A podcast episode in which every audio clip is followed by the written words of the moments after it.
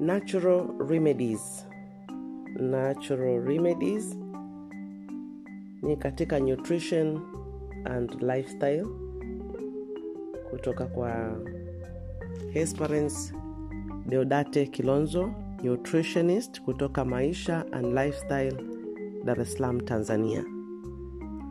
Natural Remedy ni toleo jipya ambalo tutakwenda nalo sambamba. Ninakosa neno sahihi, lakini nilivyokuwa ninachunguza kuangalia remedy, nikaona ziko tafsiri tofauti tofauti, lakini nikichanganya na natural remedy ninakosa maneno mawili ya Kiswahili, maana sitaki kuita ni tiba asili.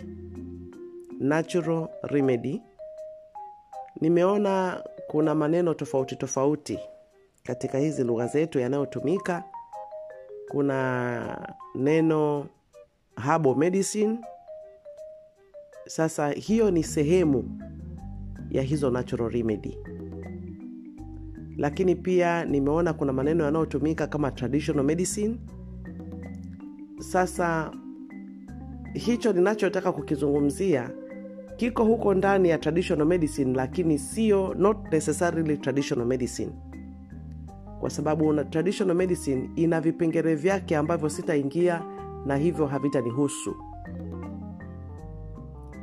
Kwa hiyo ninatafuta namna nzuri ya ya neno natural remedies niliyodhamiria, ambayo ndiyo tutakayotembelea katika masomo haya, na kiuhakika yale nitakayozungumzia nitabakia tu kwenye, kwa sababu mimi ni nutritionist, mtaalamu wa chakula na lishe,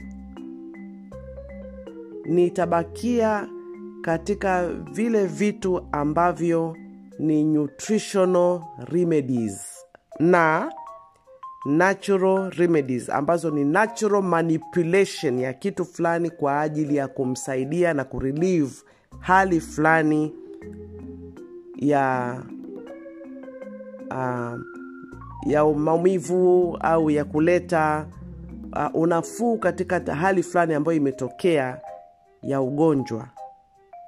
Kwa hiyo katika masomo haya yote ya uh, natural remedies tutavizungumzia vitu vya asili ambavyo vimekuwa vikitumika katika kusaidia hali fulani za afya, za kuboresha afya, za kuleta ahueni mwilini, za kuleta furaha mwilini, zilizotumika katika kuboresha nguvu za ubongo, zilizotumika katika kusaidia vitu fulani fulani ambavyo vilikuwa kasoro katika huu mwili.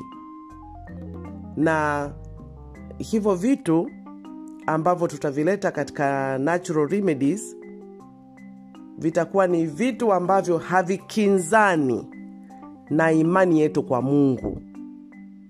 Kwa hiyo tutakapoleta hizi natural remedies, kwa sababu zina mtazamo tofauti, lakini pia zinatendwa kitofauti, hayo mambo mawili tutayazingatia kwamba itakuwa ni mambo ya asili, na kwa hiyo hakutakuwa na mambo ya mashine mashine, ni mambo ya asili. Yaani huenda ukatumia miguu au mikono au ukatumia mimea, lakini mimea ambayo ni sehemu ya chakula. Kwa hiyo ninaweza nisivuke sana ya eh?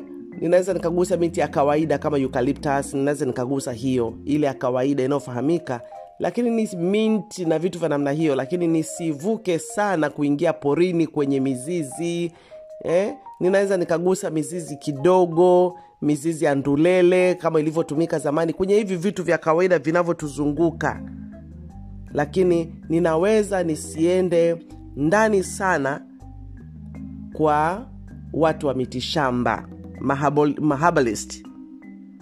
Ninaweza nisiingie sana kwenye mahabalist, okay, na ninaweza nisiingie katika sitaingia kabisa katika kuagua.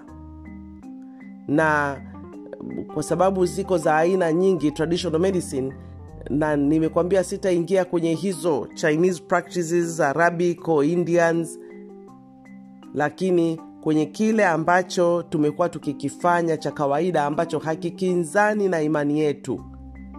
Hicho ndicho ambacho tutakuwa tunakizungumzia kwenye natural remedies. Na uh, na tutaanza na historia yake. Tuombe. Baba katika jina la yesu nakushukuru sana kwa sababu wewe ni mwema na fadhili zako zinadumu milele. Tuchukue tena katika hii e, series mpya tujifunze kwa sababu vitu hivi vitatusaidia sana katika maisha yetu ya sasa na baadaye. Kwa utukufu jina lako katika jina la yesu amen. Nafikiri umeona jinsi ambavyo nimepata kigugumizi kidogo katika kuanza kukueleza. Nimejikanyaga kanyaga hapo kidogo ili nikueleweshe ni nini tutakachokuwa tunakifanya. Lakini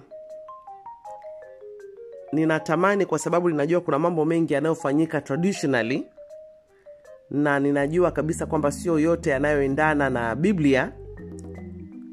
Na ndiyo maana unaniona najaribu kujihami kwa namna kubwa lakini pia ninajua kuna namna fulani ambavyo uh, traditional medicine pamoja na hizi conventional medicine kuna mahali hapo kuna mvutano.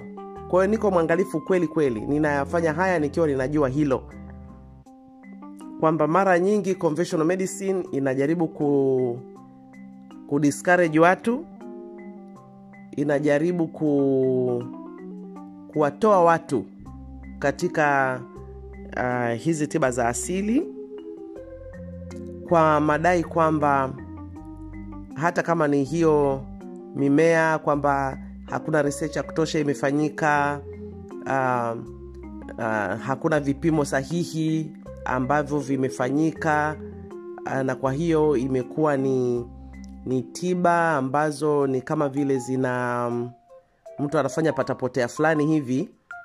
Kwa hiyo um, ziku, ziku, wale watu ambao wanakwenda huko kwenye traditional medicine iwe ni kwa mahabalist iwe ni kwa uh, watu wengine wanaotoa huduma zingine kwa namna tofauti vitu vya asili wamekuwa wakiangaliwa katika jicho la ushamba fulani ya uncivilized watu ambao hawajaendelea uh, watu ambao wanakuwa criticized watu ambao wanakuwa nini. Lakini ninamshukuru mungu kwamba katika serikali nyingi uh, wamewatambua hawa traditional healers kwa namna zao na traditional zao na mazingira yao na kwa hiyo wengi wanafanya kazi wakiwa na leseni zao uh, na ni vitu ambavyo watu wengi wanaangalia nimeangalia katika historia wanasema inajivuta nyuma kabisa kama miaka elfu tatu na mia tano iliyopita wakiwa wanafanya hizo hizo traditional medicine especially kama wachina na wahindi na waarabu wako na vitu vyao tiba zao za asili ambazo wamezimaintain mpaka leo ya kama hizo za kichina na hizo za kihindi zimekwenda uh, zina mizizi mikubwa zina mizizi mikubwa na ziko sophisticated na kuna research nyingi zimefanyika na na ziko documented lakini haina maana kwamba waafrika haina maana kwamba katika culture yetu ya kiafrika kumekuwa kwamba hakuna hizo traditional medicine. Ha, haina maana kwamba kiafrika kumekuwa hakuna vile vitu ambavyo tunavifanya vinavyoleta relief katika hali fulani za kiugonjwa. Viko viko vitu vimekuwa vikifanywa lakini huenda kumekuwa hakuna mtu ambaye japo kuna documents ambazo zimefanyika na kwenye african traditional medicine zipo zimekuwa documented lakini inawezekana kwamba hazijapigiwa debe sana kama hizo za kichina. Inawezekana kabisa hazijakuwa documented. Kwa sababu unajua huu ulimwengu una una una competition. Na kwa hiyo kama isipotokea kwa mfano mtu fulani ambaye yeye ana, ana ni mwandishi na ni mtafiti ambaye anapenda kuinua vya kwao. Inawezekana vitu hivi vikasahaulika na vikatupwa pembeni na vikaonekana kabisa kwamba havina maana. Lakini kile ambacho nataka kukwambia mimi nitakachoanza nacho sio huko katika miaka elfu tatu na mia tano ambayo um, kuna kuna uh, watu mashuhuri madaktari wa kiasili wa mashuhuri wa kichina wa kihindi wa kiarabu ambao wamekuwa documented mimi nitataka nikurudishe moja kwa moja katika bustani ya edeni nitataka nikurudishe huko eh, ili nikuambie kabisa kwamba ninatamani tubaki um, tubaki katika misingi yetu ya biblia na misingi ya imani misingi isiyokinzana na utaratibu wowote uliowekwa ya kisheria. Vitu vya kawaida ni vile vitu vya kawaida siongelei matiba ya mavitu makubwa kwa sababu kwanza kwenye natural kwenye hizo natural body cycle tumeshajifunza namna ya kuondoa visababishi vya magonjwa. Kwa hiyo uh, hapa tunaangalia tu kwamba wenzetu walifanya nini. Kwa hiyo tukiangalia kutoka mwanzo uh, tunaona kwamba kuna mimea ambayo imetajwa katika biblia. Mimea iliyotajwa katika biblia. Na kwa hiyo kwenye natural remedies tutaangalia mimea ikiwepo ni mimea porini pamoja na mimea vyakula ah, jinsi ilivyotumika kwa ajili ya kuponya na kurelieve magonjwa mbalimbali. Lakini bado nikuulize ndugu yangu kwamba um, katika tatizo lolote na dalili zozote ambazo mwanadamu anazisikia usikubali kwenda kipofu katika ulimwengu wenye teknolojia usikubali kwenda kwa hisia ukasema kwa sababu naumwa na kichwa huenda ni malaria kwa hiyo ngoja niende nikanywe kitu fulani kinachotumika katika malaria. Ndiyo zipo herbs zinazotumika katika malaria lakini sio kila kichwa ni malaria. Kwa hiyo kwa sababu tunaishi katika ulimwengu wenye teknoloji wenye vipimo na tuko na mahospitali tuko na maabara tuko na madokta ambao watakuwepo pale angalau katika ngazi hizi unaweza ukaona kwamba mwili wangu hauko vizuri jipeleke hospitali ukaone mtaalamu daktari ukamweleze kwa maneno yako naye akaandike anachofikiria kwamba ni kipimo gani kichukuliwe umpe nafasi akakupekenyue umpe nafasi achukue damu umpe nafasi achukue mkojo choo achukue temperature umchu, umpe nafasi akupekenyue kwa jinsi anavyoona ni vema kwa ajili ya kujua tatizo gani. Alafu ukishampa nafasi umpe nafasi mpaka afikie hatua ya kusema nimekupekenyua na hiki sicho hiki sicho hiki sicho hiki sicho lakini ni hiki. Ili tayari kuwe kuna proper diagnosis. Na hiyo itakapofanyika sasa baada ya hapo utaamua kwamba uende conventional way ya ukachukue madawa huko katika hospitali katika famasi au sasa uende katika kitamaduni kwa kile unachokifahamu. Lakini kwanza kubali upekenyuliwe upekenyuliwe kabisa. Yaani uambiwe tatizo lako ni hili. Na kwa hiyo kwa namna ninavyoiona mimi ni kwamba hazitakiwi kukinzana. Zinatakiwa ziende pamoja yaani zinatakiwa conventional na traditional natural zisikinzane zisikimbizane. Zinatakiwa ziende pamoja kila mmoja akimtegemea mwenzake kwa sababu hata hivyo madawa yote ambayo yako conventional kwenye mafamasi yanakuwa derived kutoka kwenye plants. Madawa mengi yanatokana na mimea na kwa hiyo basi kama madawa haya ni kwa sababu yamekuwa research na vipimo vyake vimewekwa vizuri lakini wanatambua kwamba mimea ni kitu kizuri. Kwa hiyo na sisi tunatambua kwamba teknoloji inatusaidia kwamba tusikinzane sasa twende pamoja. Kwa hiyo kwa mwendo huo tuanze somo letu kihivyo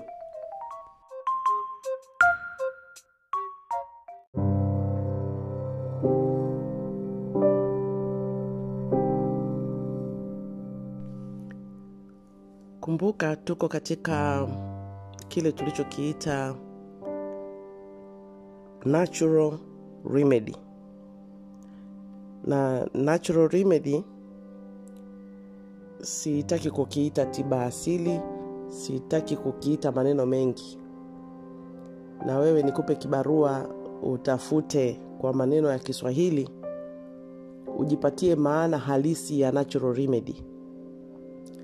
Lakini ninapoanza somo kama hivi ninakukumbusha kwamba hiki ninachokizungumza kiko kwenye nutrition and lifestyle. Kumbuka nutrition tunazungumza habari ya sayansi ya kilichoko ndani ya chakula na jile, vile mwili unavyojichanganya uh, na hicho kitu.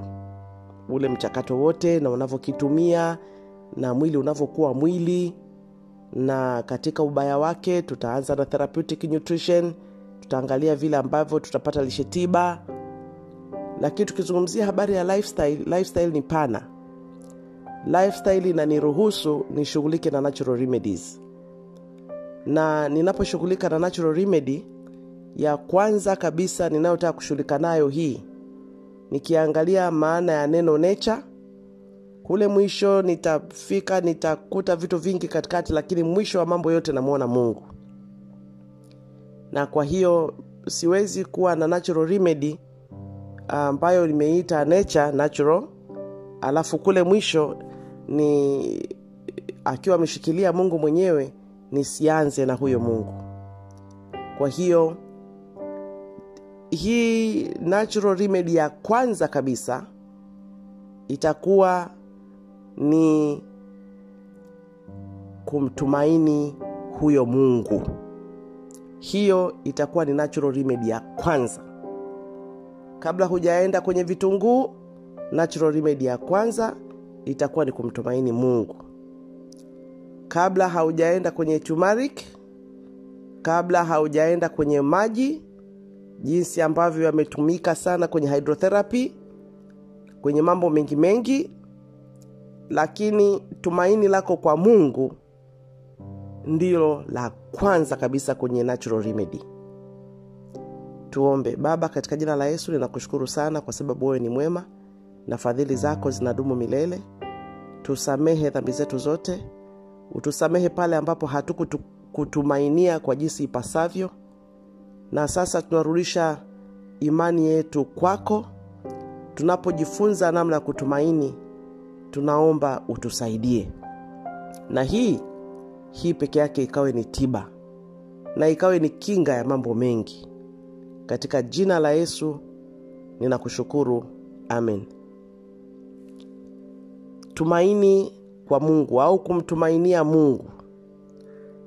Hiyo labda isingeingia kabisa katika natural remedies lakini nitaijengea hoja. Kumbuka hii ni nutrition and lifestyle kutoka kwa hesperance deodate kilonzo.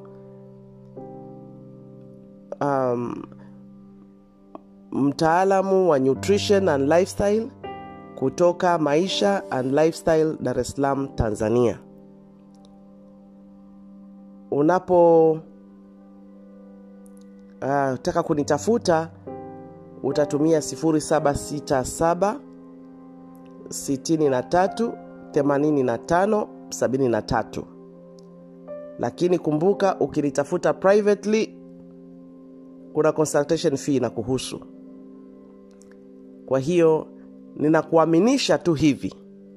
Hakuna ninachotoa kwenye nutrition and lifestyle humu nibakishe kingine kwa ajili ya wewe kunitafuta.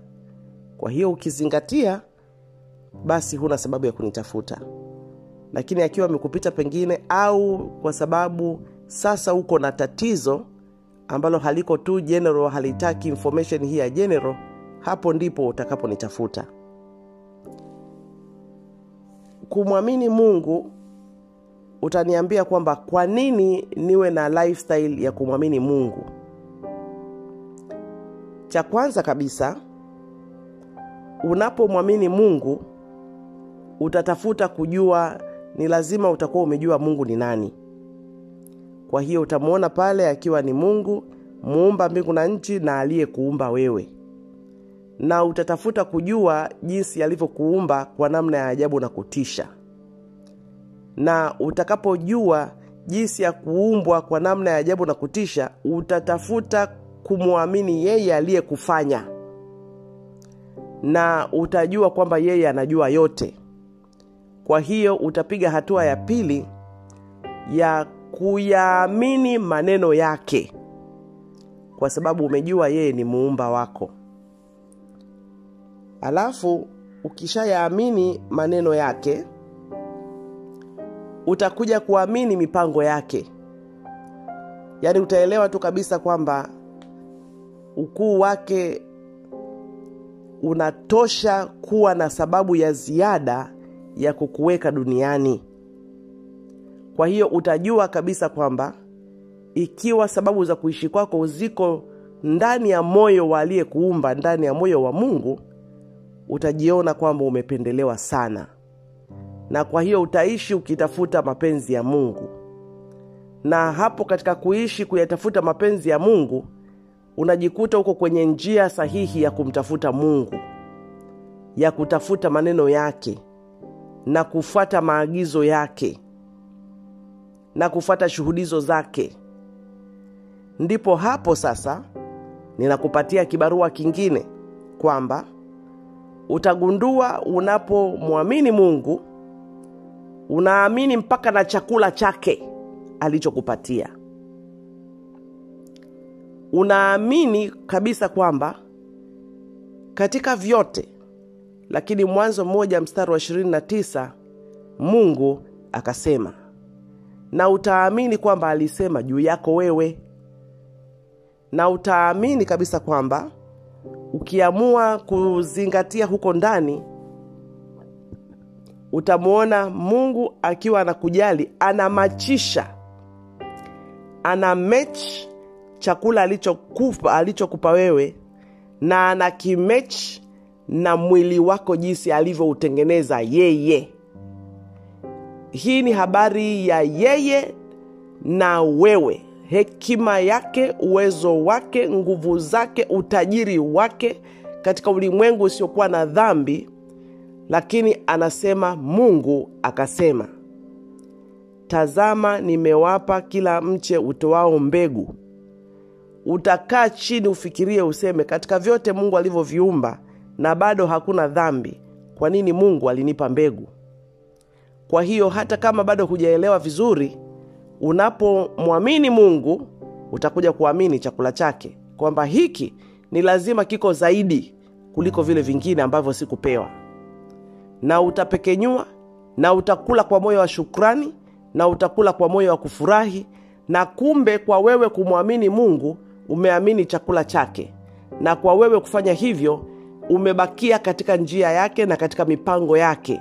Mipango yake haina magonjwa. Kumbe tayari wewe umefika mahali sahihi maana umebaki miguuni pa yesu. Kwa sababu pia chakula ni natural remedy lakini leo ninakwenda zaidi katika kumwamini mungu. Kwamba unapomwamini mungu umeona chakula chake utafuatilia utaona kabisa kwamba kuna vyakula vingine bado. Hiyo itakuja kwenye natural remedy kama sehemu ya chakula lakini nitaendelea tu katika um, kumwamini mungu. Utamwona mungu jinsi ambavyo alivijaza vyote akavijaza vyote na wewe akaona wewe ndio uwe mmiliki na mtawala. Utaona upendeleo mkubwa aliyokupatia wewe lakini kitendo cha wewe kuishi katika kutafuta mapenzi ya mungu hata zinapotokea nyakati ngumu utajikuta ukiwa unaamini kwamba hizo nyakati ngumu ni shule kwako. Shule. Utaziita shule utaziona kwamba ni sehemu fulani ya mungu kutafuta attention. Ni namna fulani kama ile ambayo uh, mungu aliita adamu kwa hiyo kuna namna fulani ambayo mungu anaita hesperance.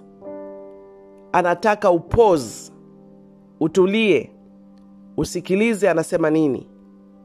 Inawezekana kwamba katika kuishi huku katika dunia hii ambayo inakimbia sana inawezekana ukawa umekimbia sana na umejikuta huko katika direction ambayo sio. Kwa sababu bado dunia hii imeshatekwa kwa hiyo yule aliyeiteka saa zote anafuatilia pale katika maneno ya mungu analeta ukweli kiasi na uongo kiasi. Anaongeza ya kwake kwa inawezekana kama adamu ukawa umefanya kile ambacho mungu alikwambia usifanye au inawezekana anakupa maelekezo ya ziada. Inawezekana tu anakukumbusha. Kwa hiyo wakati mwingine tunapopata hatihati wakati mwingine tunapokuwa katika wakati mgumu zaidi bado tunaweza tu tukakaa chini tukaitika. Tukasema naam ukakaa chini ukanyamaza ukamsikiliza. Kunayo maagizo utakuta nakupa kwa sababu hii ni safari ya imani sio ya macho sio fiziko ni safari ya mtu na mwenzie. Mmoja yuko fiziko mwingine yuko kiroho lakini anajaribu kutuvuta saa zote na sisi tunatakiwa tujenge imani zetu kwa- kwake. Na unapoijenga ile imani vizuri kabisa kwake yeye mungu aliyekuumba inajikuta utafute maagizo yake katika yale aliyoyasema katika kumbukumbu la torati 28 akisema mtakapoyasikiliza na kuyafuata na kuyashika haya yote ninayowaagiza anasema hamtakuja kuyapata hayo magonjwa ya kimisri ambayo mliyashuhudia kwa macho yenu yakiwapata. Kwa hiyo wewe kuyashika kumwamini mungu na mipango yake na neno lake na maagizo yake yanakuondoa mbali na maumivu na laana na balaa kasoro katika wakati mchache kama ule wa ayubu. Ule ulikuwa ni wakati special. Ule ulikuwa ni wakati special. Uliona ile drama jinsi ilivyotembea. Ule ulikuwa ni wakati special mungu anakuwa na wakati wake special ambacho anaringia watu wake. Unaona mtumishi wangu ayubu ile ilikuwa ni habari nyingine. Lakini ina maana kwamba ikiwa kwa kuto kufuata kanuni zake ungeingia kwenye uchafu uchafu wa roho uchafu wa roho ambao ungekuta ungekupa um, sonona ungekupa fadhaa. Maana kuna ile guilty inayosababishwa na dhambi. Na kwa hiyo tayari unapoingia kwenye ile guilty tayari unajikuta unazama unazama kwenye topo moja mpaka kwenye topo lingine. Usipofuata maagizo ina maana utakula visivyo. Na katika vile visivyo ina maana ni kama lile tunda lisivyo. Na alipokula tunda lisivyo ile inakuwa ni wasi ukiingia kwenye uasi mmoja unavutwa kwenye uasi mwingine unavutwa kwenye uasi mwingine na utaku, utukufu unakutoka unapokuwa huko nje ya mstari kama vile treni ikiwa nje ya mstari unaikuta tayari mabehewa yanaanguka. Au unakuta kichwa kinaanguka. Na tayari kichwa kikianguka kiko nje ya mstari. Ile safari inakuwa ni safari ya kwingine ambako siko kule ulikotumwa kuelekea. Kwa hiyo unapomwamini mungu inakusababisha umtafute umshike utembee naye umsikilize ufuate maagizo yake na uyaishi na ile inakutoa nje ya inakutoa kabisa kwenye matatizo. Magonjwa ni sehemu ya dhambi na inakutoa huko. Na ukibakia katika kumwamini mungu unajikuta kwamba unamwamini mungu ndiyo tutachakaa kwa sababu ya dhambi lakini una age gracefully. Moyo wako umejaa shukrani. Moyo wako umejaa sifa kwa mungu. Moyo wako umejaa matumaini unaishi kwa kuyarithisha kwa wengine. Kwamba hapo mketipo hapo mkaapo eh, rithisha na watu wengine. Kwa sababu mungu anataka vizazi vingi viweze kumjua.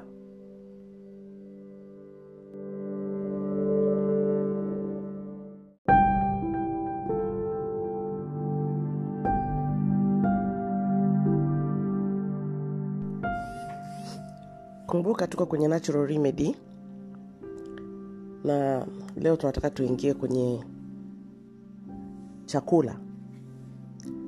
Na ukumbuke tukizungumzia chakula kuna tofauti kati ya chakula na lishe. Kwa hiyo kwanza tutazungumza kuhusu chakula. Na huko baadaye ndipo tutakapozungumza kuhusu lishe. Kubali tu nivitofautishe hivyo. Kwa sababu ninataka kuunganisha katika kumtumainia mungu. Ili sasa tukaingie katika kile chakula alichotupatia mungu. Kwa hiyo kile tu tukikitumainia huko mbeleni tutaangalia lishe kama natural remedy. Lakini leo kubali tuzungumze kuhusu chakula ili tunyambue nyambue hivi vyakula tunavyokula na tuone kama vinatija ni nutrition and lifestyle kutoka kwa Hesperance Deodate Kilonzo mtaalamu wa nutrition and lifestyle kutoka maisha and lifestyle Dar es Salaam Tanzania. Fuatilia tu hivi vipindi rafiki na kwa kadri unavyovifuatilia utaona kwamba ukiviishi kimoja cha matatizo ulio nayo kinapanguka na kingine taratibu kinapanguka alafu tunamtukuza mungu pamoja.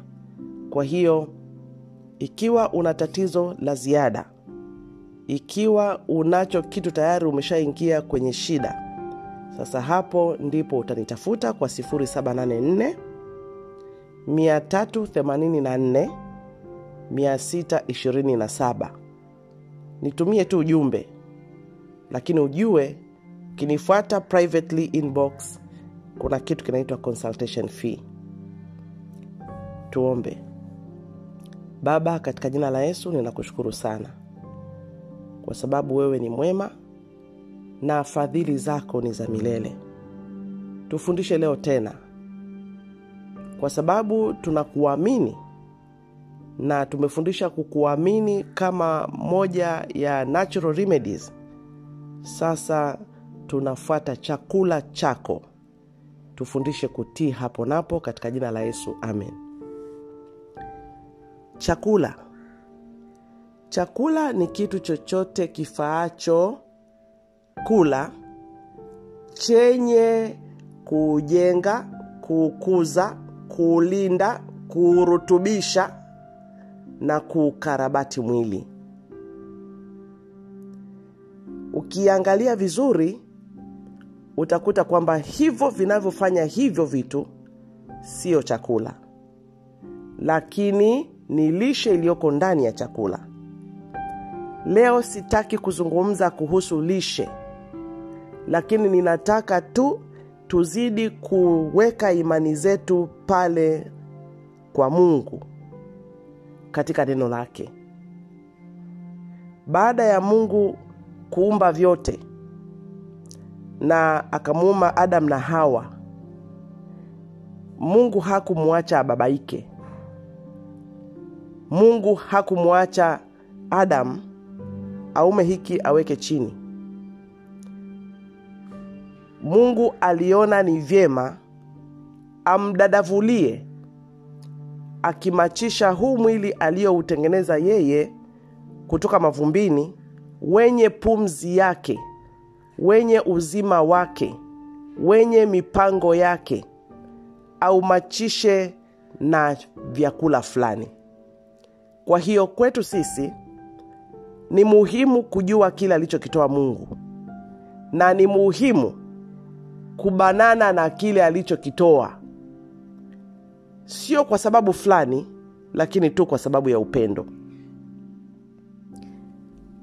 Mwanzo mmoja mstari wa 29 mungu akasema tazama ninawapa kila mche utoao mbegu na kila mche utoao matunda yenye mbegu. Vitakuwa ndicho chakula chenu. Katika ulimwengu usiokuwa na dhambi katika ulimwengu mkamilifu kumbuka katika mwanzo mmoja mstari wa 31 mungu alivyoangalia mwanzo mpaka mwisho ikiwepo na chakula mungu aliona kwamba ni vyema sana. Kumbuka sio vyema tu lakini ni vyema sana. Kwamba ampatie mwanadamu mbegu na tena ampatie matunda yenye mbegu. Tukizingatia hilo tunakuwa salama sana. Na kumbuka tena hivi mkutano wa kwanza kabisa ambao tayari umejaa huzuni katika moyo wa mungu. Tayari unapoteza urafiki kati ya yeye aliyemuumba na mungu. Tazama wakati ambapo ni ulikuwa ni mkutano nyeti na adamu na hawa wanakimbia na adamu na hawa wanakimbiana na wanyama wametaharuki mimea inadondoka majani yanawakimbia mkutano wa kutisha mkutano ambao ungebidi mungu awe bize sana asiongelee chakula. Lakini katika mkutano huo ambao tunasema alikuwa bize sana katika fikra na katika mipango na katika kile kilichoendelea pale lakini mkutano ule mungu akaongelea chakula. Katika mwanzo tatu mstari wa 18 mungu akasema mtakula mboga za kondeni lakini wakati huo pia hasemi ninaondoa mbegu na matunda. Hasemi hilo. Anasema mtakula mboga za kondeni. Na sasa ndiyo ninakuongezea hili rafiki kwamba hapo tuko katika ulimwengu ule ambao bado sisi hatujawahi kuona ulimwengu usiokuwa na dhambi na tuko sasa katika huu ulimwengu wa dhambi kwa hiyo tunatakiwa kula kile ambacho mungu alitupatia kuanzia mwanzo na hiki ambacho alikiongeza. Alikiongeza kama alivyoongeza mavazi maana mwanzoni hayakuwepo. Na sasa uangalie hivi kumficha uchi adamu na hawa wakikimbia kwa sababu wameona uchi. Je ile ilikuwa ni laana au ilikuwa ni upendo? Kwa sababu ndicho kitu alichokiongeza pia katika mtakula mboga za kondeni na kama aliongeza mboga za kondeni katika kumsitiri huyu adamu na eva na alivu, kama alivyompatia vazi kama alivyomsitiri kwa mengine yote hata katika kumtoa katika ili bustani ya eden ilikuwa ni kumsitiri ili huyu mwanadamu asiishi milele mdhambi akiwa anateswa na dhambi. Sasa hembu liangalie hili. Tucheze hapo tu. Kwa sababu vingine vyote vilivyoongezwa viliongezwa kwa sababu maalum na ambazo zilielezwa katika biblia. Baada ya nuhu baada ya gharika tukaambiwa kwa sababu eh, mimea yote ilikuwa imeharibika na kwa sababu nini? Lakini ukumbuke wakati ule mungu alishafanya maamuzi. Akasema roho yangu haitataabika milele nikawa na watu wanaoishi miaka mia tisa sitini na tisa wa dhambi wanaofanya wanayotaka wanaokula wanayotaka wanaooa wanavyotaka wanaishi na watu wanavyotaka. Kwa hiyo hata sasa akiongezea hivi mtakula hawa walio wasafi? Mungu angeamua kwamba siku ile ile moja baada ya nuhu kutoka angekuta vegetation. Lakini alisubiri tu vitu viende vitaratibu. Kwa hiyo kwa sababu hiyo ndiyo hata kama alitoa hao kwamba nilivyowapa hivi mtakula na hivi lakini wakati ule tayari anawapa kipindi gani? Na hata sasa kwani hicho kipindi bado kipo? Hiyo miaka mia moja ishirini sasa tunaiona? Kwa hiyo tuangalie kwamba ni nyakati gani mungu alitupa kitu gani ili angalau hicho kwacho tujaribu kubakia katika hicho. Tukirudi katika bustani ya edeni kuna vyakula tunavyokula sasa. Ninauangalia bustani ya edeni katika ulimwengu usiokuwa na moto hicho ni cha kwanza ninaangalia bustani ya eden katika ulimwengu usiokuwa na viwanda. Kwa hiyo basi hata kwa upande wetu sisi vipofu kwa kadri unavyokula vyakula ulivyovitengeneza vizuri sana ukaviosha kwa umaridadi na kwa uzuri ukahakikisha kwamba hivi havina wadudu ukajaribu kwa kadri uwezavyo kuvila vibichi katika prinsipo zile ambazo tumepeana kwenye natural body cycle unakuta unakuwa salama zaidi kuliko kula vyakula vilivyokuwa processed kuliko kula vyakula vilivyosindikwa. Na ukikisindika kutoka daraja moja na ukakisindika kwenda daraja la pili na ukazidi kukisindika sasa na sasa vikafikia hatua ya kuongezewa kemikali hapo ndipo unavyozidi kuviharibu. Ina maana hivi kwamba unapokisindika alafu ukakiongezea urefu wa maisha eh? alafu ukakiongezea kemikali yoyote ina maana kile hakiko bora kama kilivyokuwa orijinali ina maana kwamba unga na mbegu bado mbegu ziko more superior kuliko mbegu. Na mbegu ile ile ukishaisindika umeenda ukaikoboa haiwezi kuwa kama nzima. Na sikiliza yule alaye mbegu na yule alaye mizizi hawawezi kulingana hata siku moja. Ni kweli tunaweza tukaamua kuita mizizi mboga vegetable lakini tulipewa za kondeni. Sasa mwalimu wa kiswahili atatuambia kwamba mboga za kondeni hizo zimepikwa au ni mbichi? Tukubali wote kabisa kwamba moto unaharibu. Kwa hiyo basi ingebidi basi kwa sababu tumeongezewa mboga za kondeni chochote tunachokula kule katika mbegu ambavyo hatuna utaalamu wa kuzila zikiwa mbichi basi tungekula na mboga za kondeni kwamba tena kutokana na necha ya kazi zetu ukiwa wewe ni mtu wa kukaa tu basi ungezungukwa na mboga za kondeni ndio maana tukasema asubuhi kunywa juisi za mboga za kondeni kunywa juisi mbichi za mboga za kondeni mbichi. Kwa sababu mama Ellen G. White anasema uhai nilisoma katika uh, Ministry of Healing katika kiingereza neno alilotumia ni life force ya plants. Ina match ikiongezea uzima na uhai wa ile life force ya, ya mwanadamu. Ambapo ile life force kwa kadri alivyoielezea yeye alielezea kwa namna nzuri zaidi kuliko sisi tunavyosema enzyme.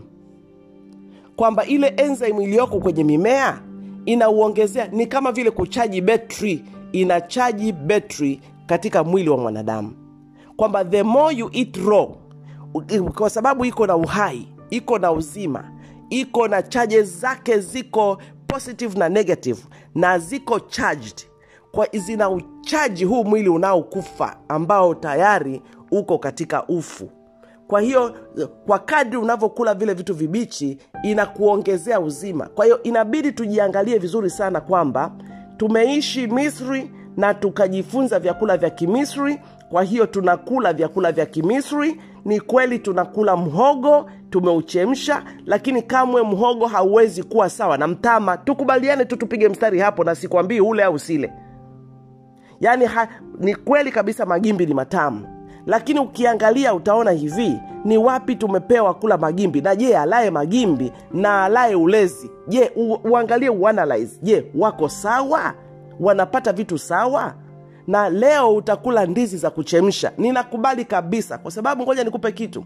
Ukila ndizi mbichi i, ndizi mbichi green banana ukaitengenezea smoothi ile iko hai inawezekana kabisa ikaitwa mboga za kondeni lakini ukishaipika haiitwi hivyo tena. Kwa hiyo tukubali kwamba pia vyakula vilivyopikwa vimepunguza uzima. Tuangalie yale mazingira katika bustani ya edeni maisha yote mawili. Bado vyakula vilikuwa ni vibichi. Na maisha yalikuwa yanagonga mpaka 969 sasa huku kwingine huku tunakopika kila unavyopika na kula vyakula vilivyopikwa uzima unapungua. Kila unapobaki kwenye vyakula vilivyopikwa uzima unapungua. Na unakula nini je unakula mbegu au unakula mizizi? Unakula vilivyosindikwa au unakula natural? Je unakula vile tulivyopewa na mungu au unakula vile ulivyojifunza misri? Hayo yote yanadetermine uzima kwa sababu ndani ya chakula kuna natural remedy ambayo natural remedy ya kwanza ni kumwamini mungu na kumtii mungu. Hiyo ndio natural remedy ya kwanza. Sasa kwa sababu tayari ndani ya kile chakula unachoamua kula inaonyesha utii wako kwa mungu ina maana usipokula kwa utii hiyo tayari ni doa pole.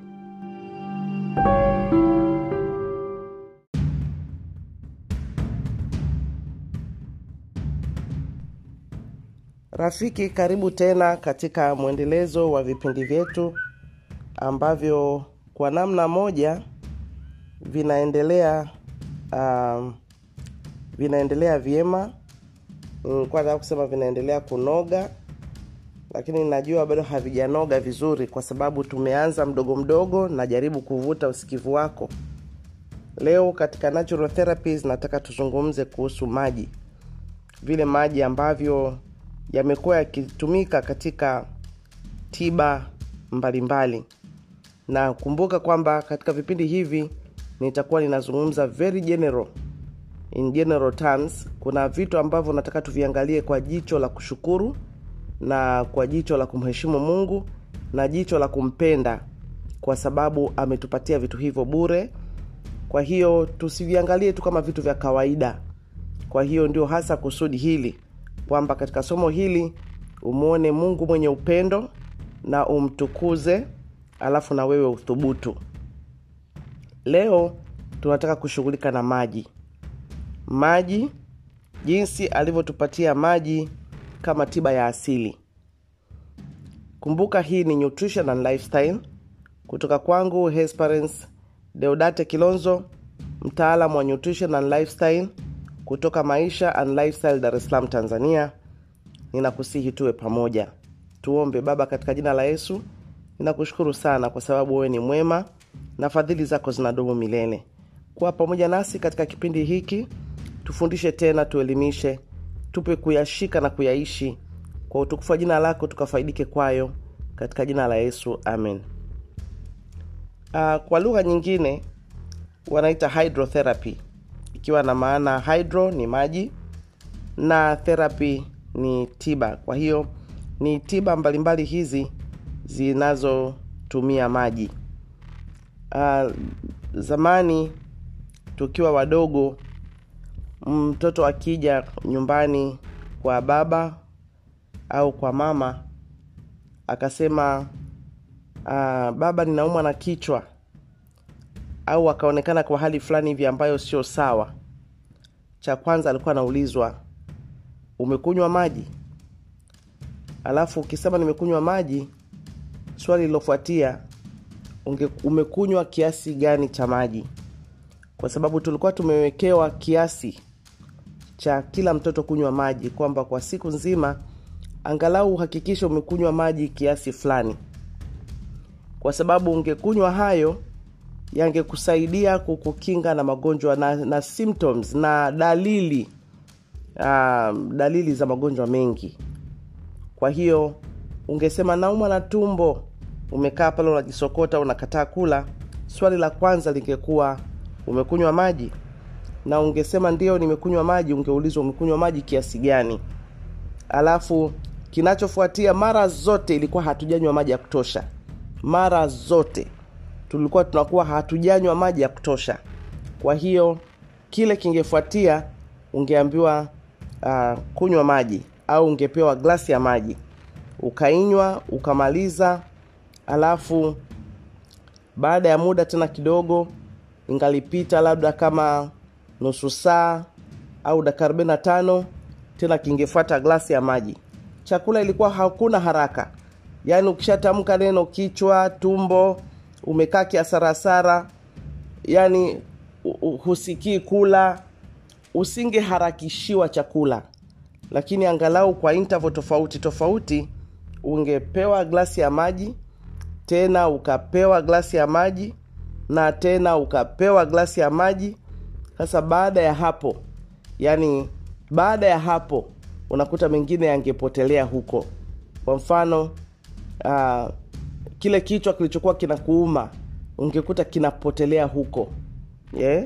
baadaye unaulizwa uh, bado kichwa kinakuuma? Uh, ungetamka ukasema uh, ah, sikisikii tena. Kwa hiyo hiyo ingekuwa ni tayari imeshamaliza ile dalili uliokuwa umeipata. Kwa hiyo maji yametumika toka zamani kama uh, tiba ya dalili nyingi sana za magonjwa. Ya? lakini maji haya inabidi tuyaangalia yawe safi na salama. Maji ya kuoshea mboga tunazokula yanakuwa ni safi na salama. Kwamba maji tunayokunywa yanakuwa ni safi na salama. Kwamba maji tunayotumia katika kutengenezea uh, juices uh, yanakuwa ni safi na salama. Kitu chochote kile ambacho huchemshi yanatakiwa kuwa ni safi na salama. Kwa hiyo usafi wa maji na usalama wake yanapotumiwa ndani ya, yanaleta tiba nzuri sana. Lakini mahali pengine tena ambapo tulikuwa tunatumiwa kuhusu maji ni kwamba iwapo umetoka unaonekana kama mchovu alafu unaulizwa umechoka? Uh, I mean, uh, njoo ule unasema nimechoka. Najisikia tu kama nimechoka. Eh, nimechoka. Uh, unaangaliwa unaonekana kama vile hauko vizuri tena ulikuwa unaulizwa. Umeoga?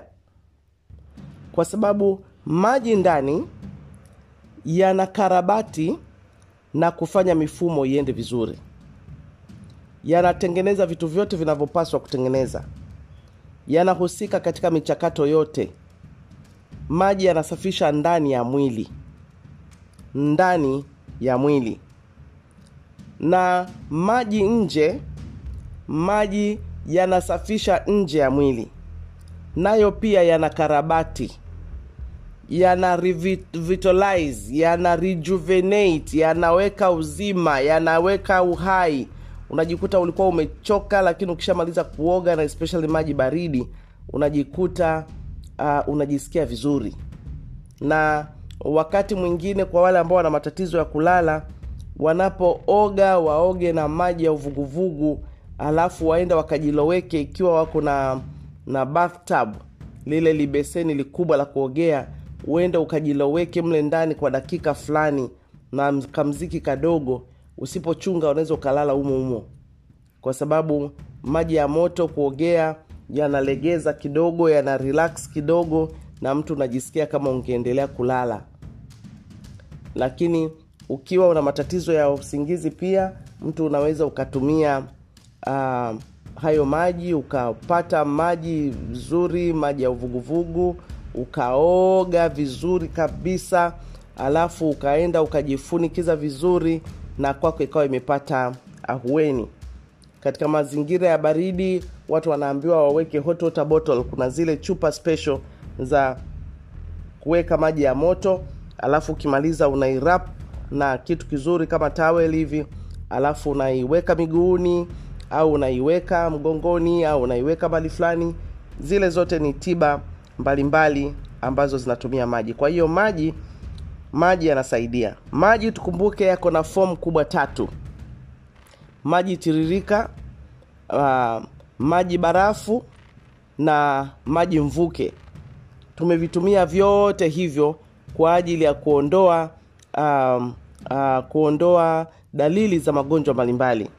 Kwa mfano um, hata ukienda kwenye mahoteli makubwa maana mara nyingi ziko kwenye mahoteli makubwa uh, unakuta au zikisehemu za michezo ile section walioitenga kwa ajili ya uh, mazoezi na gym unakuta pale pale ndani uh, kwenye zile spa.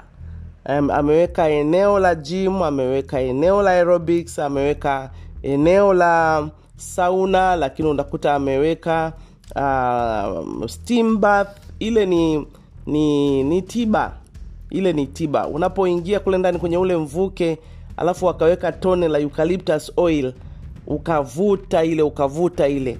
Ya, katika ule mvuke ulioupata. Unakuta uh, ile ni tiba. Au unaweza ukaenda kule ndani saa nyingine ukakuta kuna kitu kinachoitwa jakuzi umeweza kuliweka jakuzi nyumbani kwako au ukalifuata huko lilipo alafu ukaingia mle ndani umeshaoga huko msafi alafu ukaruhusu yale maji ya kukandekande ya kupige pige ya kuchapechape ya kuvuruge vuruge. Ni kweli uh, utajisikia vizuri baada ya pale. Kwa hiyo maji yametumika kwa namna nyingi kama tiba. Alafu um, kuna maji ambayo yametumika kwa ajili ya kusaidia hata nerves miguu yenye ganzi. Ya unakuta mtu unapewa maji moto maji baridi unaweka huku kwenye maji moto maji baridi maji moto maji baridi ile inashtua uh, nerves na maji yametumika kwenye vitu vingi nje na maji yametumika ndani ya mwili kwa ajili ya kusaidia mwili kuondoa uchovu kuusafisha ndani na nje lakini kukarabati kukarabati kutia nguvu kwa sababu maji yamekuwa ni uzima. Kwa hiyo kwa sababu maji yanapatikana kwa namna uh, nyingi sana lakini pia maji yana sifa zake. Kwamba maji yana uwezo wa kubeba joto na energy. Nikitumia neno nguvu ninapoteza ile maana yake. Kwamba maji yana uwezo wa kutunza joto ya na yakabeba joto lakini ana uwezo wa kubeba hii energy. Alafu maji yanaweza kuyeyusha kuyeyusha madini na kuyeyusha vitu vingine. Kwa hiyo wakati mwingine inawezekana tu kwamba hali unayoisikia hali ulio nayo ingepata maji ya basi maji ndani kule yangeyeyusha kwa sababu maji yana uwezo wa kudisolve kwa hiyo yangeyeyusha hicho kitu yangeyeyusha hizo chumvi yangeyeyusha hizo sukari yangeyeyusha hayo madini na maji yangeyeyusha kwa utakuta vidalili fulani unavyovipata vikawa vimepotea. Kwa hiyo maji yakawa kwako yakawa ni tiba alafu unajua maji hayawezi kukuumiza eh? maji kwa sababu yana hiyo sifa kwamba hayawezi kukuumiza. Kwa hiyo unakuta kwamba maji katika hali yake tofauti tofauti ikiwa ni kimiminika au ikiwa ni barafu au ikiwa ni mvuke uh, maji yanaweza kasaidia kwa hiyo hata kipindi hiki cha korona tumejifukiza sana. Uh, ukiwa na matatizo ya mafua na vikohozi kutokana na vile unavyoviweka basi maji yanasaidia ya ungekuwa na kitunguu na ungekuwa na, na vix ungekuwa na eucalyptus ukivuta. Kwa hiyo ni kwamba tayari ule mvuke unakwenda kule unakusaidia kule kwenye mapafu unakusaidia ku unblock uh, zile sinus na maji yanakusaidia sana. Lakini ukinywa glasi ya maji ya moto kwa mfano umekamulia kilimao kidogo inaingia mpaka ndani unaisikia kabisa jinsi inavyotembea na unaona kabisa kwamba maji yanasaidia. Kwa sababu maji yanasaidia mzunguko wa damu.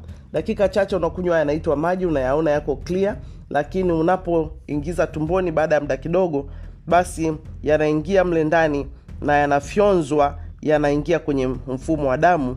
Kwa hiyo tayari maji yanasaidia kwenye mfumo wa damu. Unaweza ukakuta kwamba usipokuwa na maji ya kutosha unajisikia dalili fulani unapelekwa hospitali na cha kwanza wanachofanya wanakuwekea drip. Baada ya drip wanakwambia rudi nyumbani. Kwa sababu maji yanatumika kihivyo. Na maji hatusemi kwamba mtu unywe maji sana lakini angalau kunywa maji mpaka mkojo wako kidogo uwe ni pale yellow ya usizidishe sana maji. Okay na mtu unakunywa maji kutokana na mazingira ulio nayo na kwa hiyo uh, ikiwa wewe unashinda kwenye jua unatembea na unafanya kazi kwenye jua kwenye mjengo kazi za nguvu wewe unakunywa maji tu wewe kunywa maji tu yani kunywa maji tu kunywa maji mpaka kabisa unywe maji. Wawe siwezi kukwambia kwamba kunywa maji lita tatu. Lakini wewe ikiwa kama unafanya kazi kwenye ac na huna kazi za nguvu basi kunywa maji kwa kiasi ambacho kitasababisha mkojo wako uwe ni light njano pale yellow. Maji yamekusaidia sana katika hali kama za chunusi za arthritis za depression za vichwa kuuma za tumbo constipation matatizo ya viungo ah, matatizo ya nerves matatizo ya kuto kuweza kulala vizuri matatizo ya fadhaa. Kwa hiyo maji yamekuwa yakitumika kwa namna nyingi sana. Na unatakiwa tu ueleze kuelewa namna unavyoweza kutumia maji kwa sababu ya kuondoa matatizo kama haya ya maumivu. Utumie mat, ma, ma, ma, matatizo haya ya kichefuchefu na matatizo haya ya baridi na unasikia kama kizunguzungu. Yaani haya yote tatizo lake la kwanza kabisa lingekuwa ni maji. Kwa hiyo maji yamekuwa na usalama wake ambao yanasaidia ndani ya mwili na nje ya mwili na maji yamekuwa ni salama. Bora tu uweze kujua namna nzuri. Kuna watu wanatumia maji kwa kupunguza uzito yaani maji yanatumika kwa vitu vingi. Kwa hiyo maji yanaweza kutumika kama tiba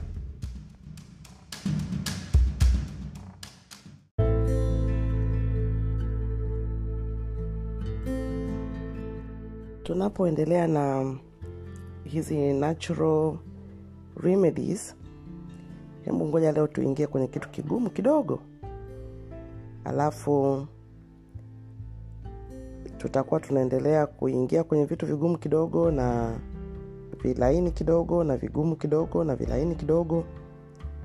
Lakini ni vyema tujue kwamba ziko natural remedies ambazo zimekuwa zikitumika toka zamani kwa ajili ya kutusaidia uh, na zimesaidia watu wa kale na hizo natural remedy zimekuwa ni sababu ya mavumbuzi ya madawa mengi yaliyotengenezwa kwa ajili ya ya kutibu magonjwa hayo ambayo watu wa zamani waliyatibu kwa njia za asili kabisa. Na leo tunataka tuangazie malaria. Natural remedy za kutreat malaria kumbuka hii ni nutrition and lifestyle.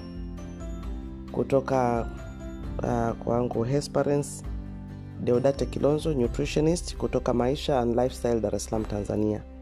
Tuombe baba mungu wa utukufu mwalimu wetu mkuu tunajikabidhi mikononi mwako. Tunakuomba neema yako na rehema zako utusamehe wingi wa dhambi zetu na ututakase sana na ukubali kutufundisha tuweze kuyaishi maisha ya tupasayo uzima wa milele katika jina la yesu kristo mwokozi wetu amen. Kwanza kidogo nitapitia kwa mistari michache tuangalie kwamba uh, malaria malaria ni kitu gani? Tukishajua kwamba malaria ni kitu gani labda kitatusaidia ku kuendelea mbele. Kwa hiyo nitazungumza kwa ufupi sana kwa sababu madaktari wetu watakuwa tayari labda wameshatuambia au watatuambia. Kwa hiyo mimi nitafanya kwa ufupi lakini nachotaka kufanya ni kwenda kule kwenye natural remedies. Malaria ni ugonjwa gani? Malaria huko miongoni mwa yale magonjwa yanayoletwa na na germs na madudu na huu ugonjwa wa malaria una mtu anaupata baada ya kuumwa na mdudu anayeitwa mbu tena mbu jike ambalo tayari liko na hii infection. Lazima hilo huyo mbu jike anayekuuma ili uweze kupata malaria ni lazima na yeye awe na kaparasite.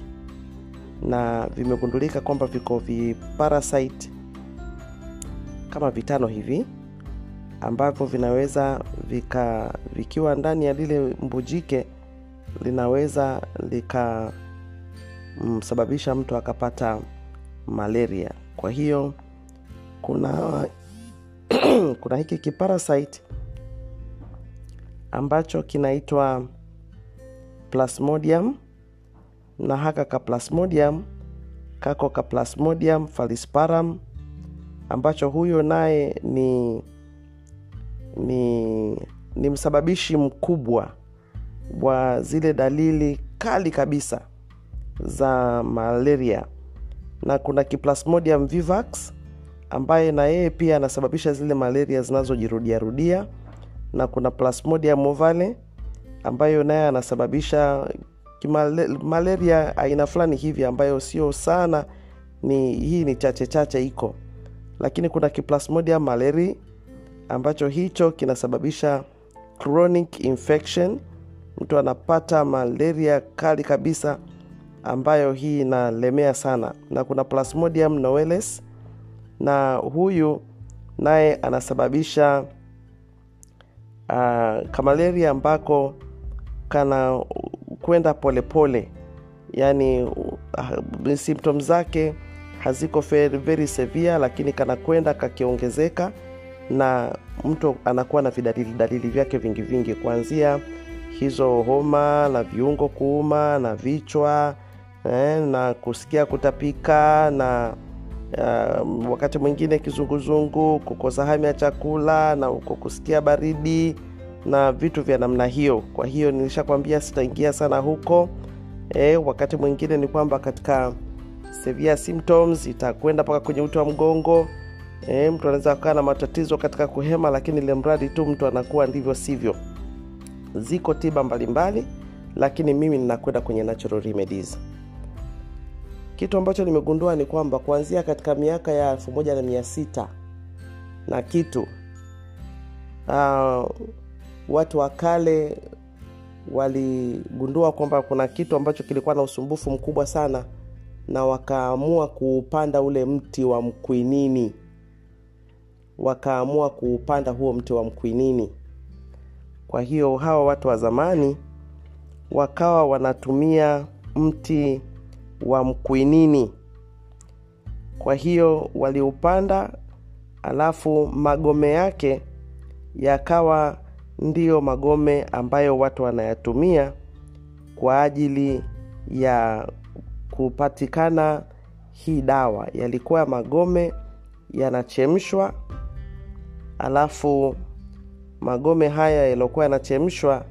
ndiyo yalikuwa yanatumika kwa ajili ya kuwa ni dawa ya malaria. Kwa hiyo hii dawa ilikuwa ni very effective na hata sasa katika hizi dawa ambazo zimekuwa ni, ni mseto imekuwa bado kuna ma, madawa ambayo yamekuwa yamechanganywa yenye hizo asili za dawa za za zamani. Kwa hiyo mkwinini mkwinini ulipandwa kwa makusudi ya kupambana na malaria toka miaka ya elfu moja na mia sita na na watu walipona.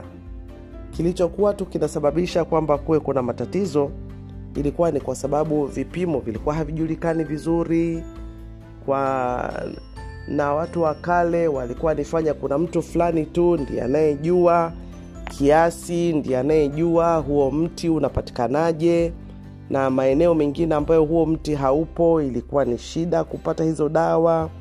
Na wakati mwingine pia ilitokea kwamba um, yule mtu alipokufa sio kitu alichokuwa anafundisha wazi hadharani ilikuwa ni kwamba labda mtu fulani na watoto wake. Kwa hiyo kwa sababu ni kitu ambacho labda huenda kilikuwa kinawasaidia kupata kipato hata sasa tunaona kwamba kwenye traditional medicine watu hawakai wakazifundisha kama hivi ambavyo mimi nazifundisha hadharani namna hii. Ni chache zimekuwa documented lakini watu wanataka wafuatwe. Wakiwa wanaumwa anajulikana kwamba fulani yuko pale anatumia tiba asili. Kwa hiyo watu waende na wanapokwenda pale walio wengi wanakoroga koroga vichupa vyao au wanachemsha magome yao au mititi yao au mizizi yao. Wanakuuzia fomula zimeshatengenezwa tayari. Wanakuuzia product kwenye chupa. Wanakuuzia liquids. Wameshachenge. Na huwezi kumuuliza ni mti upi hata kwambia. Kwa sababu kwake akificha ile siri inakuwa ni njia yake ya kupata kipato. Hata wale ambao waliambiwa wapeleke uh, ziko system za kuwasaidia hao ma, ma, ma, ma sijui ni waiteje lakini hawa wanaotumia tiba za asili uh, kwa ajili ya kutibia vitu tofauti tofauti wanapopeleka kule kwenye vitengo vya serikali vya tiba asili e, mara nyingi huwa hawatoi fomula zote na wakati mwingine huwa hawazitoi kabisa. Wao wanawaambia tu kwamba nyie tibieni zijaribuni kwenye haya magonjwa muone zinafanya kazi au vipi. Lakini hawatoi fomula zao. Kwa hiyo sasa hiyo ndio iliyosababisha kwamba zilipofahamika kidogo hizi formula kwa hao waliozifahamu kama hizi za kwinini haraka sana zilitumika kwa ajili ya conventional medicine kutengeneza madawa ambayo yangepatikana kwa watu wote na ambayo yangesaidia kwa watu wote. Kwa hiyo um, hii ya mkwinini ilitumika sana. Lakini kitu kingine ambacho nacho kilitumika sana kwa wakati huo nimekishangaa sana ni majani ya mpapai. Majani ya mpapai. Majani ya mpapai. Yaani unajua nimeshangaa sana lakini majani ya mpapai. Kutoka kwenye magome ya mkwinini lakini majani ya mpapai majani ya mpapai haya tunayoyaona kila siku. Na kitu ambacho nimekishangaa kuliko vyote ni vile ambavyo majani ya mpapai ni mepesi kwa sekunde chache kushughulika na ile homa kali. Kwamba wakati mwingine unakuja nyumbani unamkuta mtu anatetemeka hafai. Ana ubaridi mkali sana. Wakati mwingine ukimwacha katika lile joto eti ndio uende umtie kwenye gari umkimbize kwenye umbali wa kilomita sijui ngapi ili uende kwaende akatibiwe apimwe alafu ukutane na jamu hapo njiani na wewe huna ambulance. Lile joto lenyewe linaweza likamdhuru mahali pabaya sana. Kwa hiyo bado unamsaidia kwa uhalali na kwa uhaki na kwa wepesi kabisa katika kumsaidia lile joto lishuke ili lile joto lenyewe lisimletee madhara kwa hiyo majani ya mpapai. Majani ya mpapai kwa watoto wadogo wenzetu wa hindi wamekuwa wakiyachukua wakiyaosha wakiyatwanga kwenye kile kinu cha spices bila kutia hata tone moja la maji. Wameyatwanga unatwanga na kale kakinu kama vile unavyotwanga kisamvu mpaka kiive kabisa. Kwa watoto wadogo wa chini ya miaka mitano. Unatwanga kabisa unatwanga kabisa unatwanga unatwanga unatwanga ikiiva vizuri kama kisamvu unaosha mikono yako vizuri unakikamua kanatoa kajuisi kadogo kajuisi fulani hivi kama kirobo glasi kidogo. Basi wanachanganya na kakijiko ka kaasali ka, karobo tu eh, kale kadogo. Wanakikoroga namna hiyo wanampatia mtoto pale anakunywa. Yaani kabla hujangurumisha gari kwamba kaeni hapa tukimbie hospitali. Unakuta tayari mtoto ameshachambuka. Yaani tayari mtoto kama kalikuwa kamejikunja namna hiyo tayari kanatupatupa mashuka na mablangeti huko unakakuta tayari kanaanza kutoa jasho. Less than zile dakika za kuangalia kukodolea macho namna hii less than 2 minutes. Tayari yule mtoto lile ile fiva inamwacha ule ubaridi na kutetemeka na tayari mtu anakwenda sasa ile dozi inapokuwa repeated throughout the day kwenye empty stomach unaikuta tayari yule mtoto ile malaria ndo imeshamwacha kabisa. Wanaitumia hiyo majani ya mpapai kwenye dengu fiva pia na wanaitumia wana, wana, wana sana kwenye malaria na unakuta hiyo inamaliza inabadilisha chemistry ya damu ili chemistry ya damu ikatae kuhost hayo madudu. Lakini pia wamekuwa wakitumia sana matunda ya aina ya citrus. Citrus ni machenza na malimao na machungwa uh, hayo yote. Ya wamekuwa kama ni limao kwa sababu hiyo wanasema ni immune booster lakini limao lile unalila lote na maganda yake na mbegu zake. Kwa hiyo unalila moja asubuhi kwa sababu unahakikisha tu liko na mbegu na moja mchana na moja jioni tena unalila kwenye tumbo lililoko tupu vyakula vingine vitafuata baada ya lisaa liache tu lifanye kazi unakuta kwamba lilikuwa linatibu malaria vibaya sana. Alafu tena mbegu za machungwa. Kwa hiyo mbegu za machungwa ungeweza kumenya lile chungwa ile ngozi yake nyeupe ukaiacha na tayari ukajikuta unakula chungwa moja na mbegu zake asubuhi mchana na jioni kwa wiki nzima tayari unaikuta tayari hiyo umeshamalizana nayo. Lakini pia walikuwa wanatumia cinnamon walikuwa wanatumia jinja. Hii jinja ni tanga, tangawizi sinamoni ni mdalasini. Wamekuwa tena wakitumia unajua danzi. E, walikuwa wametumia sana danzi. Kuna kitu kinaitwa basil na walikuwa wanavitumia vitu hivyo. Walikuwa pia wanapaka ule mwalovera ili wasiumwe na mbu. Na ni pamoja na yale yote tunayopaswa kuyafanya kusafisha mazingira yetu ili mazingira yetu yasiwe na vimelea vya mbu. Tubarikiwe sana na bwana na neema ya mungu iwe pamoja nasi. Mungu natubariki sana.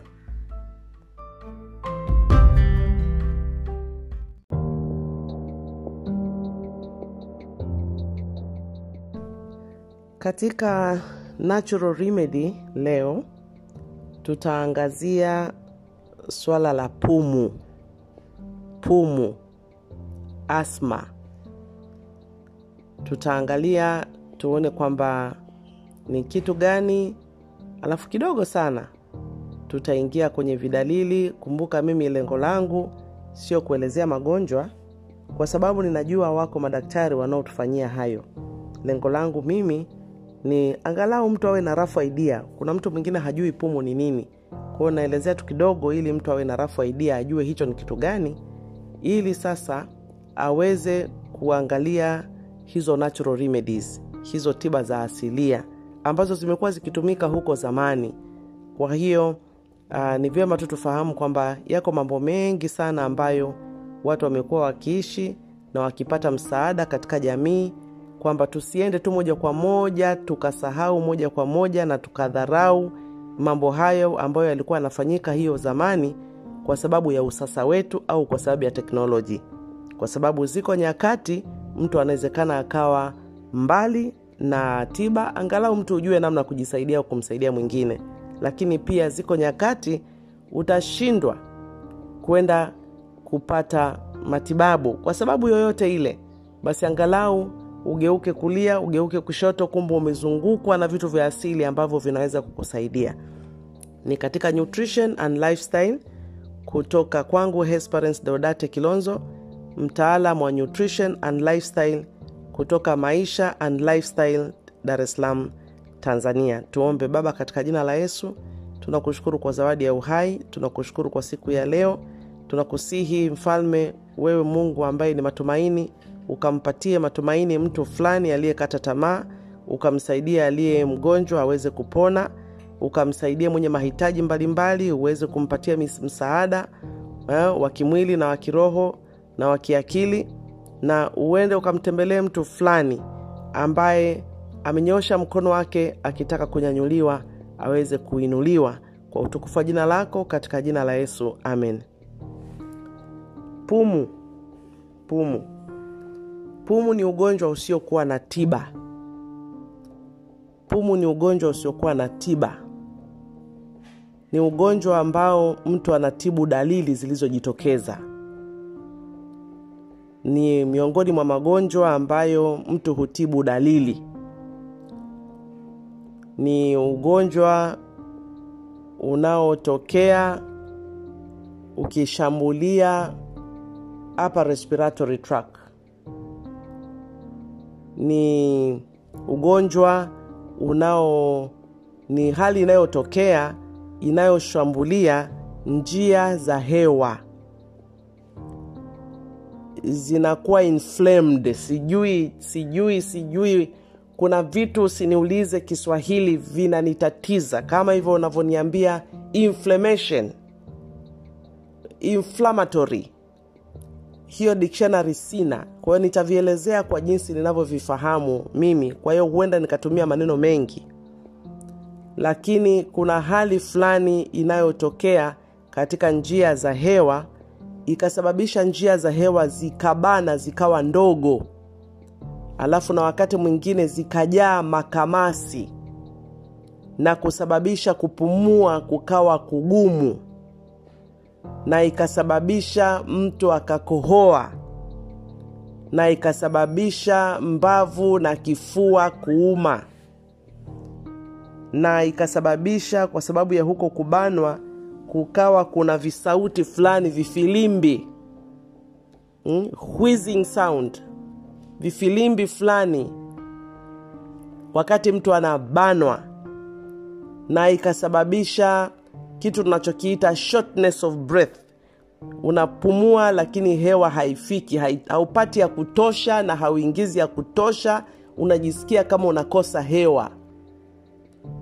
Kwa hiyo mtu akawa kama hivyo na hema kwa haraka haraka. Wakati nikiwa mdogo niko primary school niliishi na baba yangu mdogo aliyekuwa mwalimu na watoto walikuwa wakienda kusoma kwake walikuwa wanafaulu. Alinijengea misingi mizuri sana ya kusoma. Pale ndani ilikuwa ufanye mambo yako yote lakini ikifika saa moja kasoro umekaa mezani. Haijalishi huko darasa la kwanza au haijalishi huko darasa la pili. Nyumbani kwake kuna mashelfu ya vitabu utafikiri sijui uko chuo kikuu.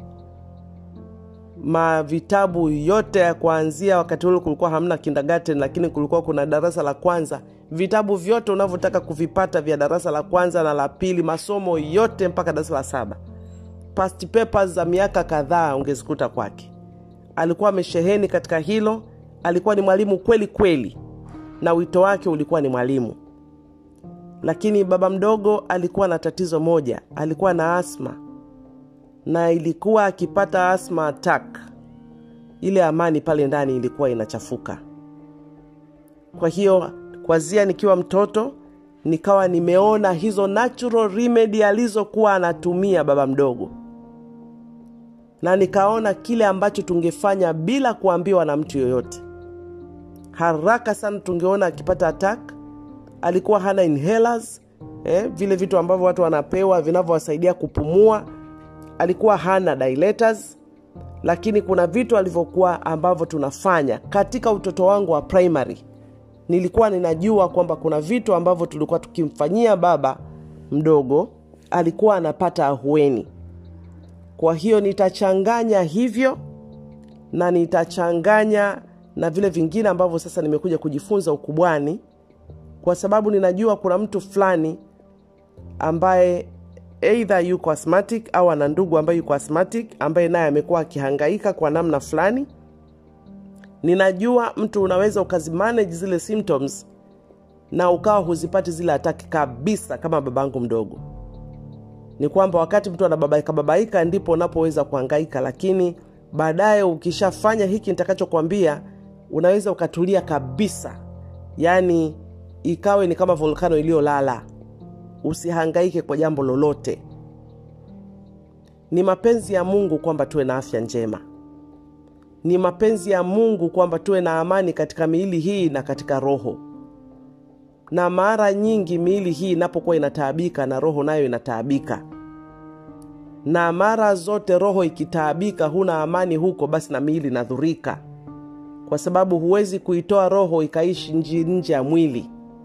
Na huu mwili pia huwezi kuishi hauwezi kukaa peke yake bila roho.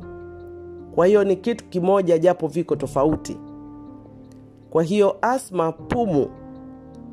Pumu ni ugonjwa usiotibika unaweza ukampata mtu akiwa mtoto unaweza ukampata mtu akiwa mtu mzima.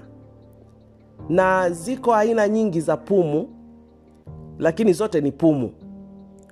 Na viko visababishi vingi vya pumu na ninaweza sana nisiende kwenye visababishi lakini nikasema tu kwamba kuna zile pumu zingine ambazo mtu akiwa kwenye maeneo mengine ya kazi maeneo yake ya kazi ndipo tu anapozipata. Kwao zile ti zimeitwa occupational asthma. Mimi nasema ile ni pumu. Kuna nyingine ambayo inasababishwa na allergy. Kitu fulani ambacho hicho ukikutana nacho tu hapo ndipo unapopata hizo attack. Kwa hiyo wanaita allergic asthma. Mi nasema ile ni asma lakini kuna zile zingine ambazo mtu tu akiwa kwenye aina fulani ya mazoezi hapo tu ndipo anapoipata lakini ile ni asma.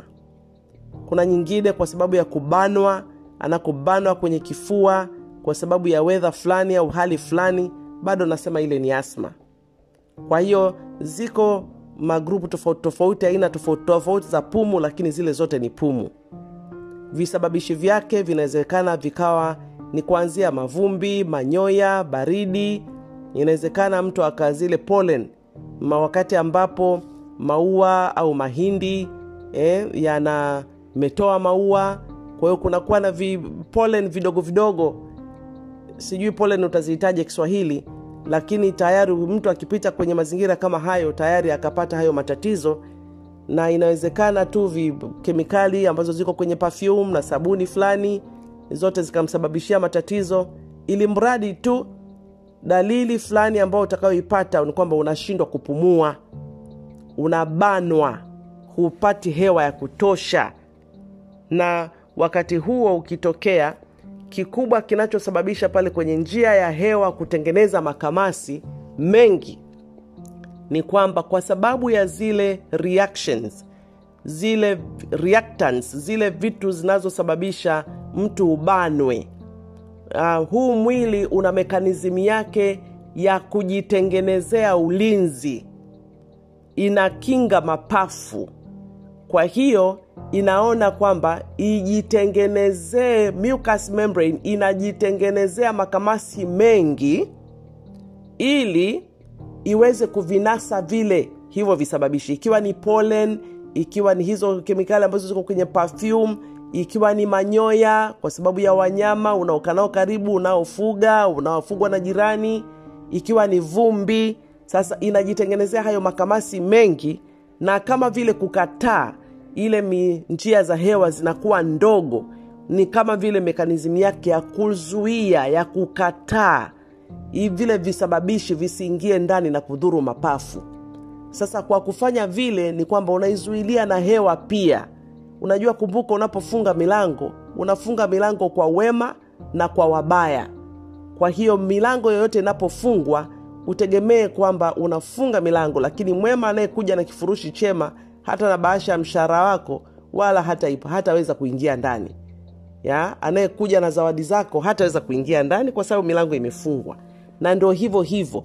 Kwa hiyo mara nyingi mwili unatengeneza makamasi kama njia yake ya kukinga mwili na kunasa bakteria na virus na germs na kemikali na mavumbi na mioshi na vitu kama hivyo ambavyo vingeudhuru mwili ili vile viweze kustik yaani vile vitu vinavyoingia vile viweze kunasa kwenye yale makamasi na mwisho yanakuwa expelled out. Kwa hiyo yanakuwa hayaingii kwa ajili ya kuudhuru mwili. Kwa hiyo kwa sababu ya ile reactant basi mwili unatengeneza defense mechanism kwa ajili ya kujisaidia. Sasa yale makamasi yanapokuwa pale ni tatizo hujawahi kuliona. Ni kweli mwili umejitengenezea lakini ni tatizo kubwa hujawahi kuliona.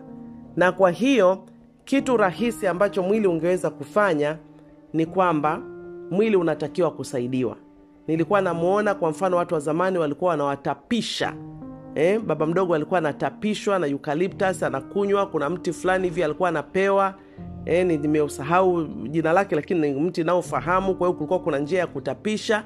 Anatoa makamasi yale yote yaliyobana yaliyoziba.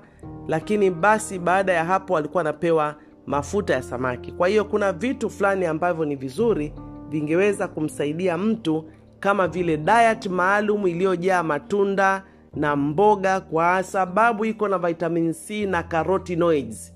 Zile zinasaidia kwa kiwango kikubwa sana na pia mafuta ya samaki na vitunguu swaumu pamoja na tangawizi. Vile vina dilate vinapanua ile njia ya hewa na pamoja na kujifukiza pamoja na steam bath. Vile vyote vilikuwa vinasaidia na mtu vinaweza vikakusaidia permanently. Ukiwa umeingia kwenye diet kama hizo na ile yenye vitamin e kiini cha ngano kiini cha nafaka unakuta vile vinasaidia tremendously. Na unakuta kama ni aleji yako unasikia baridi basi unakaa kwenye sehemu ya joto au unajivika vitu vinavyokupatia joto. Kwa hiyo ukizingatia hizi natural remedy na ukawa consistently unakwenda kwenye hizi diet zinazosaidia na vitunguu na vitunguu swaumu na tangawizi na asali na mafuta ya samaki pamoja na kukaa mbali na mazingira yanayokuatak unakuta eventually hilo hizo hali zinapotea zinapotea zinapotea. Lakini kingine nilikuwa naona alikuwa anafungashwa na vitunguu. Yaani una crash vitunguu unaviweka kwenye likanga likubwa unamfunga kifuani unamfunga huko mgongoni na tayari anakaa hivyo unakuta tayari anapumua tu vizuri. Hebu tujifunzeni hizi natural remedies kwa sababu vyote visivyokuwa na dawa lakini vinasaidika. Mungu na atusaidie sana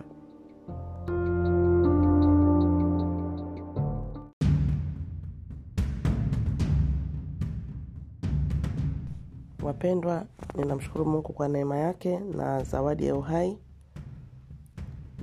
Naomba tuendelee tena na mada zetu hizi za natural remedies. Labda tutasema ni tiba asili. Na leo ningependa kuangazia kuhusu upungufu wa damu. Upungufu wa damu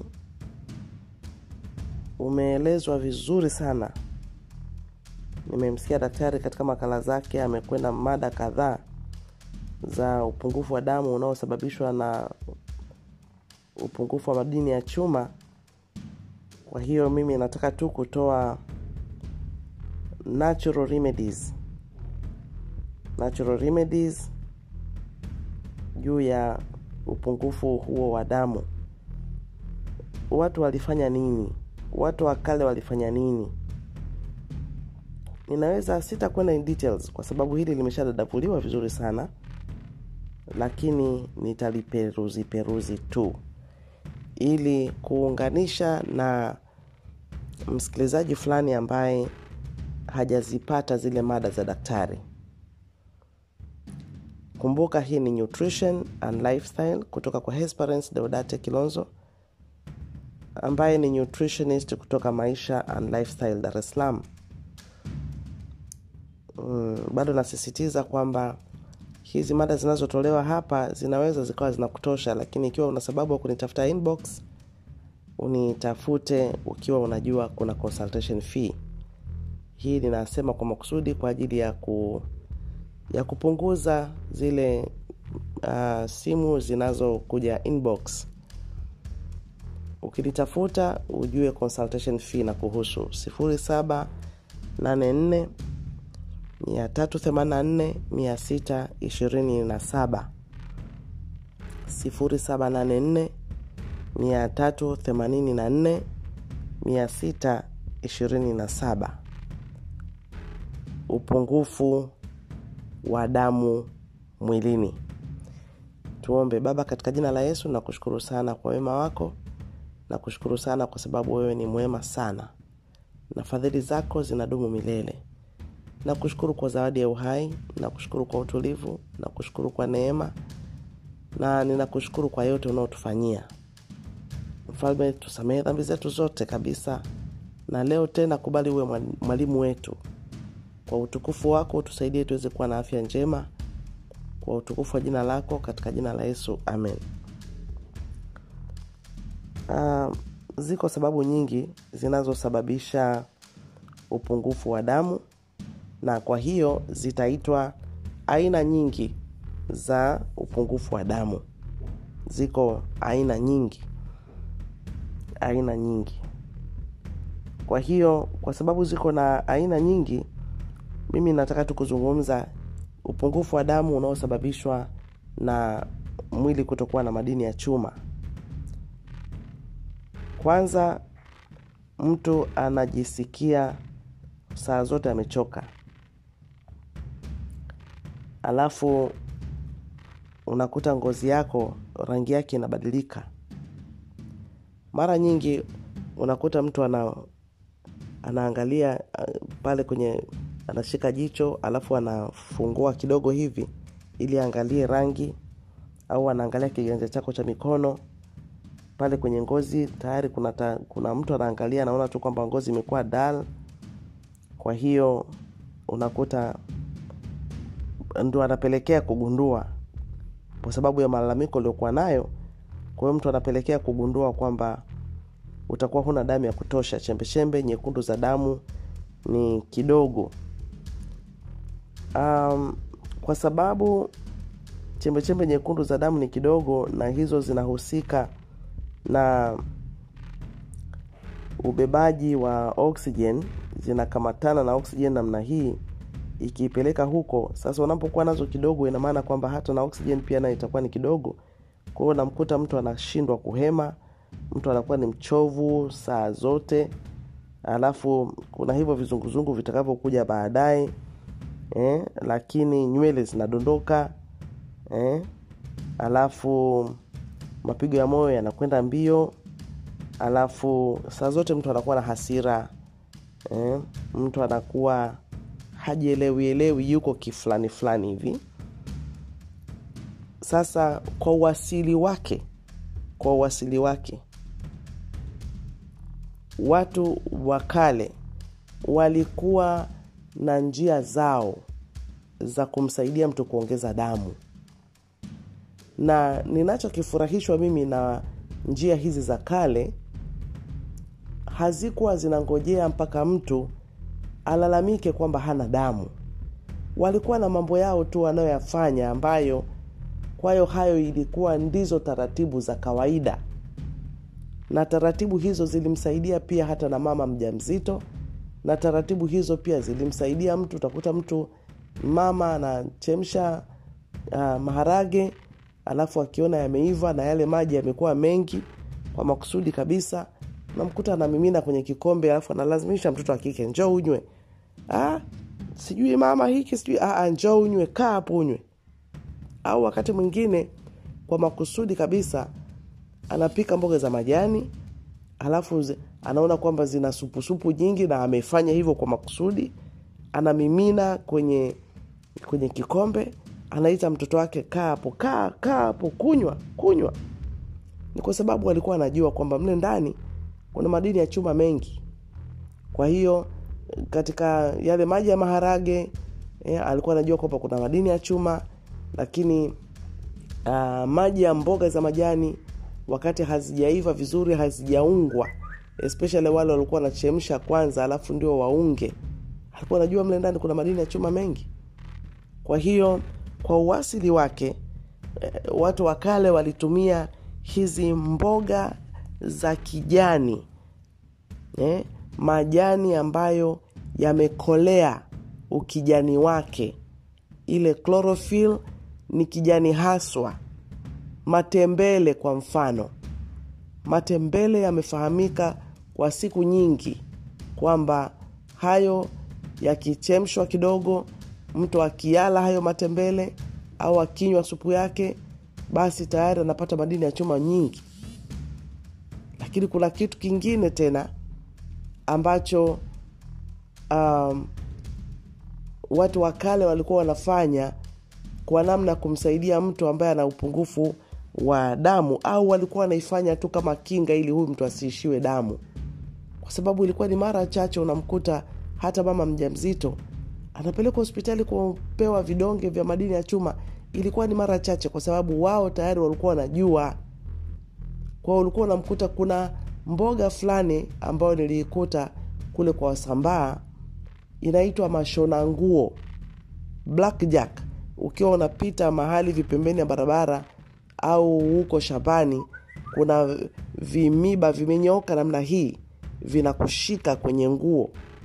Sasa majani yake hata kwenye kituo cha makumbusho ya taifa kijitonyama yalikuwa yamepandwa kipindi fulani hivi na kina mama wa, wa, wa kijerumani wakiasifia na mpaka yakaandikiwa kitabu.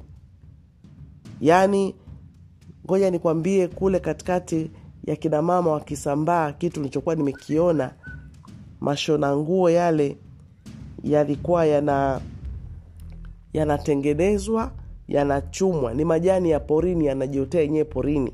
Ni hapo kwenye kituo cha makumbusho ya taifa ndipo nimeona tu kwamba yalikuwa yamepandwa. Lakini kule usambaani yanajiotea tu yenyewe huko porini. Kwao utakuta mtu anachuma eh, kikapu kinajaa alafu yanakwenda kupikwa. Sasa ulikuwa unakuta kwamba yakipikwa kwa sababu yana ladha fulani hivi eh, ile maji ya kwanza eh, yanatiwa kamaji fulani yanachemshwa alafu ile maji anapewa mama mjamzito au anapewa mtoto wa kike au anapewa mama kwa sababu anategemewa kwamba yeye mara nyingi anawezekana akawa na upungufu wa, uh, wa wa madini ya chuma. Lakini kuna nyingine tena inaitwa ndelema. Sijui kwa kikabila lako litakuwa linaitwaje. Ndelema. Eh, ina inatambaa ni kama ma, matembele yanayotambaa juu ya miti eh, majani yake ni laini fulani hivi. Ile nayo nilikuwa naona ni kama vile tu yanapashwa moto kidogo tu. Chemka kama dakika tano yanatolewa mazima mazima. Mtu unajazwa kwenye bakuli. Wiki moja tu. Wiki moja tu. Eh? unakuta tayari imejaa imesheheni. Kwa hiyo ile ilikuwa inatumika kwa ajili ya kuongeza madini ya chuma kwa sababu inayo madini ya chuma nyingi na mavitamin c mengi eh? Eh? na tayari ilikuwa na vitu vingi vinavyosababisha ufyonzaji wa yale madini ya chuma kwa sababu vitamin c inasaidia ufyonzaji wa madini ya chuma. Kwa hiyo ile mboga yenyewe iko na vitamin c na iko na madini ya chuma.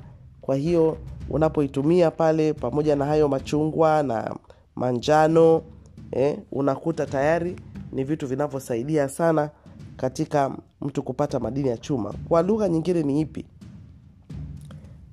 ina maana kwamba unapokula wingi wa mboga eh, katika ubichi wake kwa mfano ukatengeneza hizo juisi za tembele mbichi au ukawa umezipitisha kwenye moto kwa sababu unajua vitamin c ni water soluble vitamin. Kwa hiyo ikiwa ni water soluble vitamin ukiipika sana mpaka ikabadilisha rangi ule mvuke unapotoka unaondoka na ile vitamin c.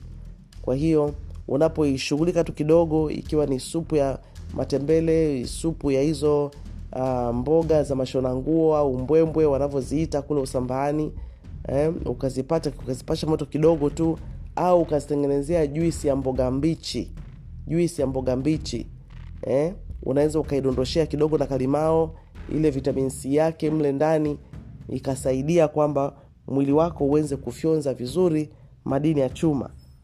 Lakini pia kuko na beetroot kuna tunda fulani hivi ambalo linaitwa pomegranate. Yaani rangi zake zimekaa kama hiyo kwa hiyo kuna wengine wanasema kiazi damu wakiwa na maana ya beetroot. Kwa hiyo unakuta hizi nazo mtu anatengeneza juisi yake lakini nimeona kuna wengine wanaichemsha kidogo alafu wanatengeneza saladi inawekwa katokatwa pale kwenye saladi kuna wengine wanayotengeneza kwenye um, vyakula mbalimbali. Na kwa sababu iko na wingi wa madini mengine kama kopa na potassium eh, na iko na wingi wa vitamini zingine lakini pia iko na wingi wa madini ya chuma. Kuna vitamini zingine zinazosapoti kufyonzwa kwa madini ya chuma lakini kuna madini mengine pia yana support eh, yana utengenezwaji wa damu yanahitajika. Kwao unakuta um, mtu anasaidia sana. Ndio maana utakuta wahindi wanakuwa na vyungu vyao vya kopa alafu vile wanavitia maji wakiamini kwamba yale maji yaliyoko mle ndani yatakuwa yamepatapata na yale madini ya kopa na hiyo kopa pia nayo utakuta inasaidia sana. Lakini kuna kitu kingine tena ambacho sisi tunacho ni ufuta. Eh? ule ufuta unaweza ukautengenezea maziwa. Kumbuka tulizungumza kwamba ufuta unaweza ukatengenezea maziwa ufuta ukautafuna mbichi ufuta unaweza ukaunyunyiza kwenye kachumbari kwa hiyo ule ufuta nao pia una wingi wa madini ya chuma eh, unaweza ukauweka kidogo hivi na kaasali ukautafuna ukala au peke yake. Kwa hiyo ufuta nao utakusaidia aa, katika kuongezea madini ya chuma. Kuna aa, zabibu kavu na tende. Nazo pia zina wingi wa hayo madini ya chuma. Lakini kiboko yake rafiki ni unga wa mbegu ya parachichi yaani twende tumezunguka kote katika vitu vinavyoweza kusaidia lakini ile mbegu ya parachichi yani ina vyote unavyovitaka. Alafu leo unapojikuta kwamba huna madini ya chuma alafu ujipatie tu wiki moja ya kucheza na mbegu ya parachichi ukaisaga kama unavyosaga karot ukaiblend na chungwa alafu ukanywa asubuhi au mchana ukawa umeikausha ukaiweka kwenye juice au ukaiweka tu kwenye maji kama chai alafu ukaitumia na maana ya mbegu ya parachichi. Cheza navyo yaani ngoja nikwambie ile kitu. Baada ya wiki moja nenda kapime utashangaa. Kwa sababu ile kitu imesheheni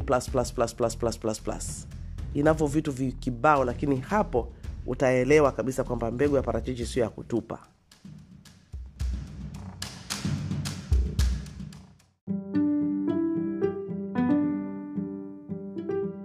rafiki ninakusalimu katika jina la bwana. Ninaamini kwa rehema za mwenyezi mungu uko na uzima tele. Hii ni siku nyingine tena ambayo mungu ametupatia iliyojaa baraka tele na tunamshukuru mungu kwa neema hiyo. Tunaendelea na natural remedies na leo tunataka tuangazie mafua. Mafua. Um, kiingereza wanatofautisha. Mtu alikuwa akisema have a cold. Ilikuwa sielewi kabisa. Cold. Uko na baridi. Lakini hata wao pia wamezigrade kwenye cold na flu. Mimi katika ufahamu wangu nikaelewa kwamba cold ni haka kepesi kepesi lakini flu imeenda shule. Ni dada yake cold lakini leo tunapozungumzia mafua tunazungumzia mafua.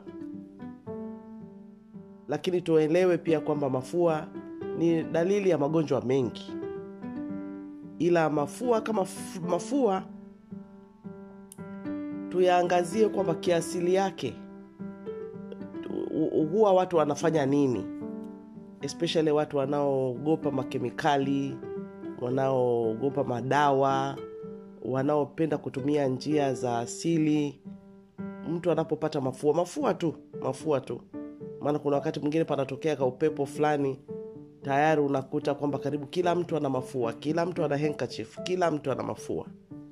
Kwenye mafua watu walifanya nini? Kumbuka hii ni nutrition and lifestyle. Kutoka kwa Hesperance Deodate Kilonzo mtaalam wa nutrition and lifestyle kutoka Maisha and Lifestyle Dar es Salaam Tanzania. Karibu. Baba mwalimu wetu mkuu tunakushukuru sana kwa zawadi ya uhai. Tunakushukuru kwa neema yako. Na tunakushukuru kwa sababu wewe ni bwana na mwokozi wa maisha yetu. Tusamehe mahali kote tunapokukosea. Lakini tunakusihi neema yako na rehema vikawe ndizo nguzo yetu kuu. Ukatuzingire ukatufunike na hivyo vitugubike ikawe ni mibaraka mikubwa kila siku ya maisha yetu katika jina la yesu. Amen. Sasa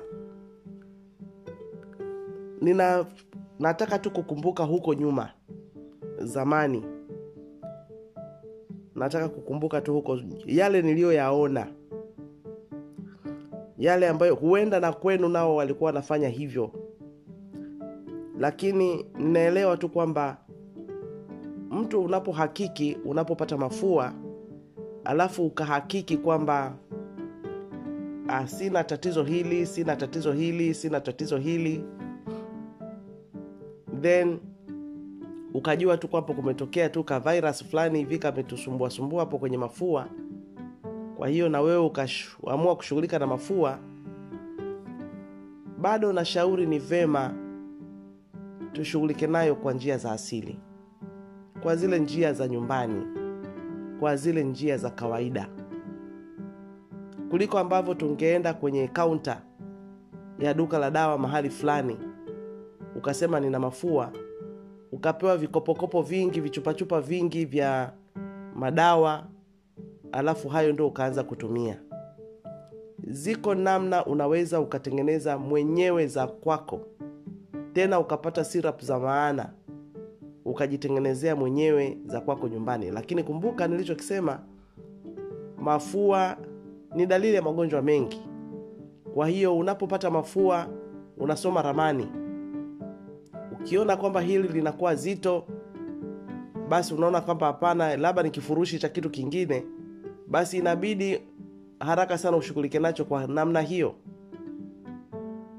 Kwa hiyo ni lazima urule out kwamba sina malaria na sina hiki na sina hiki na sina hiki. Kwa hiyo ni mafua tu mafua tu. Ili ushughulike nalo kimafua tu. Isije ikawa ni dalili ya kitu kingine kikubwa na wewe unashughulika nacho kimafua. Ni lazima tuheshimu kwamba tuna teknoloji eh, kuna vipimo kuna namna ya kujichambua na kuona kwamba sio kitu kikubwa. Unapogundua kwamba ni mafua tu. Sasa hapo ndipo kuna mambo aliokuwa nimeona yakifanyika. Sijaelewa habari ya supu ya kuku ilitoka wapi. Sijaelewa. Lakini especially wanaume wanapokuwa wamepata mafua alafu ukajikuta kwamba ni baba wa nyumbani baba wa nyumba ndiye mzee wa boma. Sijaelewa walihusianaje walihusisha vipi kajogoo pamoja na mafua. Ili mradi tu nilichokiona nilikuwa ninaona kajogoo kakichinjwa tena kale kamekaa sio kazee alafu supu ikabandikwa alafu nikaona na sasa madikodiko mengine yakawekwa humo ndani. Unaona kwenye kile kale kachungu kanakotokota taratibu unajua nyie watu mapishi haya na mambo zake mtu anayechukua lisufuria aende akabandike kuku huyo huyo na mwingine uende ukampe kachungu kazuri pale aende akachukue kuku huyo huyo huyu aweke moto full blast na huyu aweke kamoto kake kale kakubembeleza kale ka kina mama wa zamani waliokuwa wamefunzwa kutunza waume zao eh? kale eh? yule mtu ambaye alifundwa akafunzwa vizuri kumtunza mzee ulikuwa unakuta kamoto kama kakivivu ya kagogo kamoja kamewekwa tu pale. Kwa hiyo inachemka kwa kujitingisha tu kidogo. Hai hata kuku mwenyewe anaiva hasumbuliwi. Atupie hoho mle ndani baadaye na kakitunguu na vimbogamboga na tunyanya kwa mbali alafu hakawekwi chumvi eh? alafu kamekaakaa kiaina hakaongezwi mafuta kale hakaundwi kameiva nakwambia mpaka eh, nyama yenyewe imetoroka mifupa alafu aende akachotewe sasa kibakuli cha supu ya kuku eh? kina nyama za zile anazostahili kula mzee aende akasogezewe pale sijui ile ilikuwa inasaidia nini kwenye mafua. Sijui. Lakini natural remedy ya kwanza ambayo nilikuwa ninaona especially mzee wa boma akiwa na mafua nilikuwa naona alikuwa anasogezewa kasupu kakuku mimi nikarula namna hii. Cha kwanza kwa sababu mtu anakosa appetite. Alafu uh, huku amebanwa kale kasupu kale kalikuwa kanachoma huku ndani kanamsababisha apate joto fulani. Na kwa sababu ni kakuku ni kasupu kale na kale kaharufu kalikuwa kanamsababisha kanamhamasisha kula. Ni kitu special.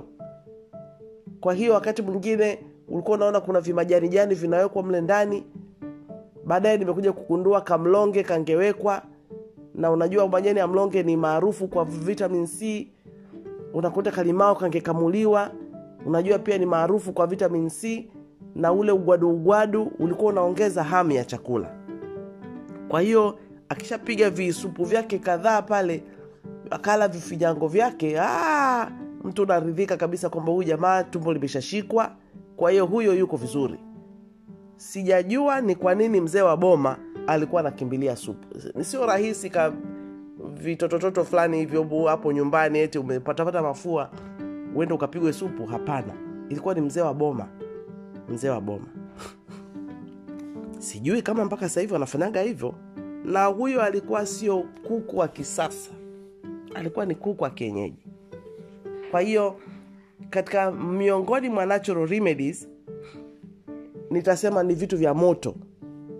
Nimekuta utamaduni huo kwenye mahoteli yetu especially mahoteli yetu mazuri wana kitu wanachokiita dawa. Na unakuta mtu amekaa pale kile kitu kilikuwa kinatengenezwa ndio maana kimeitwa dawa. Unakuta tangawizi iliyokolea imeblendiwa vizuri au imekunwa kwenye kile kibati chake ya kutosha ile inayowasha. Alafu wameichemsha alafu akaikamulia limao. Alafu inakuja kwenye kibirika au kithemos. Alafu na asali mezani. Kwa hiyo unakunywa ile. Tangawizi kutokana na zile antioxidants zilizoko mle ndani. Na wingi wa madini. Na tabia yake tu kwamba kwa sababu ina tabia ya kudaileti ya kupanua ile mishipa ya hewa. Na mishipa ya damu kwa, kwa sababu ya ile kemikali zake zina hiyo tabia basi hii ilikuwa inakuwa ni kitu kizuri mpaka leo kwamba chai ya tangawizi umeweka limao alafu ukaweka na kaasali ukanywa moto ikapita ikakuchoma kifua. Kwanza utakuta huku inazibua hizo sinus makamasi yanateremka tatatatatata yale alikuwa amebana unaongelea kwa mapua unakuta tayari makamasi yanateremka pa baada ya hapo unaona kifua kimeachia. Unasikia vizuri. Natural remedy ya mafua. Ukiangalia na wingi wa ile vitamin c iliyoko kwenye malimao na ule ugwaduugwadu wake unahamasisha kunywa na kunywa na kunywa kwa sababu mafua yanataka maji. Ili makamasi yale yalainike. Kumbuka yale makamasi ni defense mechanism eh? mwili unajaribu kukamata kamata vile vivirus visiendelee kupita ndani. Kwa ina produce makamasi kama um, uh, defense mechanism. Lakini yale pia yanakuzuia kupumua. Kwa hiyo yale yanatakiwa yatolewe. Kwa hiyo kile kitu cha moto kile kitu cha moto na iwe ni tabia ya ina kitabia ya ku ya kudecongest kwa sababu tayari umepata congestion iwe ni kitu ambacho kina hiyo tabia eh, ya kufungua na kuyeyusha makamasi. Kwa hiyo ina maana kwa sababu ya zile propati zake basi hiyo inasaidia sana katika kuchimba yale makamasi yanayoingia kule ndani na kuyayeyusha na kuyatoa. Ukiweza katika hii dawa tangawizi na limao ongezea huko na kitunguu swaumu ili ukiweka na kasali kako hapo tayari utakuwa umeongezea kwa sababu hivi vitu ni antivirus ni antibacteria ni antifungal ni antioxidant ni natural antibiotic. Kwa unapovitumia hivi vyote na vimesheheni lishe ni kwamba tayari eh, una uh, una decongest eh, una una ni expectorant unachimba hayo makohozi unayalainisha yanatoka kwao unakuta ukishakunywa ile baada ya muda yanasaidia kwa sababu pia yako na curative properties. Kwa hiyo hiki ndicho kinachokwenda. Asali tunajua kabisa ni antimicrobial ni antibacteria.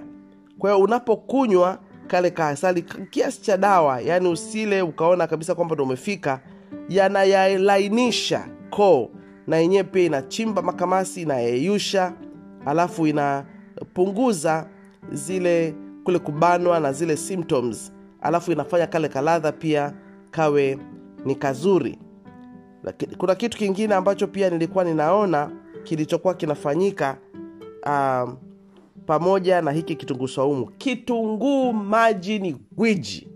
Unatafuna kitunguu maji unaweka kwenye soli ya mguu unavaa na socks kitunguu maji unakipumua unafunikwa na blanketi unakatakata kitunguu chako pale ndani huku unavuta ule hewa. Ni antimicrobial antibacteria antivirus eh, unavuta kinayeyusha makamasi kitunguu chenyewe kina joto eh, wakati mwingine unavuta ile hewa wakati umekibandika kwenye kifua chako na kanga umekifunga mpaka huku mgongoni umekivaa kwenye sol kitunguu peke yake unakuta kinafanya vitu vikubwa sana.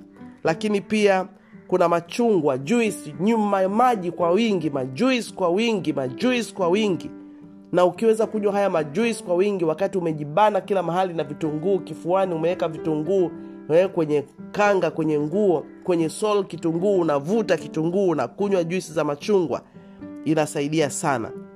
Ikiwa una una gago na maji ya chumvi lakini unaweza ukatumia hata zile vix ukazipakapaka mapuani ukapakapaka kifuani lakini unaweza ukajifukiza ukapata warm bath. Unaweza ukajifukiza kwa hali ya juu. Hivi vitu vinatusaidia.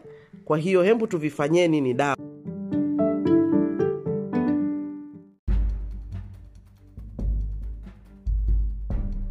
Marafiki katika bwana nina wasalimu tena. Ni matumaini yangu kwamba mko wazima. Tunaendelea na natural remedies. Tumekuwa tukienda katika mambo mbalimbali na leo nataka ni nizungumzie kuhusu jambo fulani hivi ambalo liko na changamoto kubwa kwa watu wengi wanaume kwa wanawake. Ni kuhusu unene na tena ni unene uliozidia. Unene na ule unene uliozidia. Kumbuka hii ni natural remedies tunazozungumzia tu na ni katika kipindi cha nutrition and lifestyle kutoka kwa Hesperance Deodate Kilonzo mtaalamu wa nutrition and lifestyle kutoka maisha and lifestyle Dar es Salaam Tanzania. Karibuni. Hili litakuwa na changamoto kwa wengi. Lisikilize uchukue hatua. Ukiwa na sababu zozote za kunitafuta ujue consultation fee inakuhusu. 0784 384 627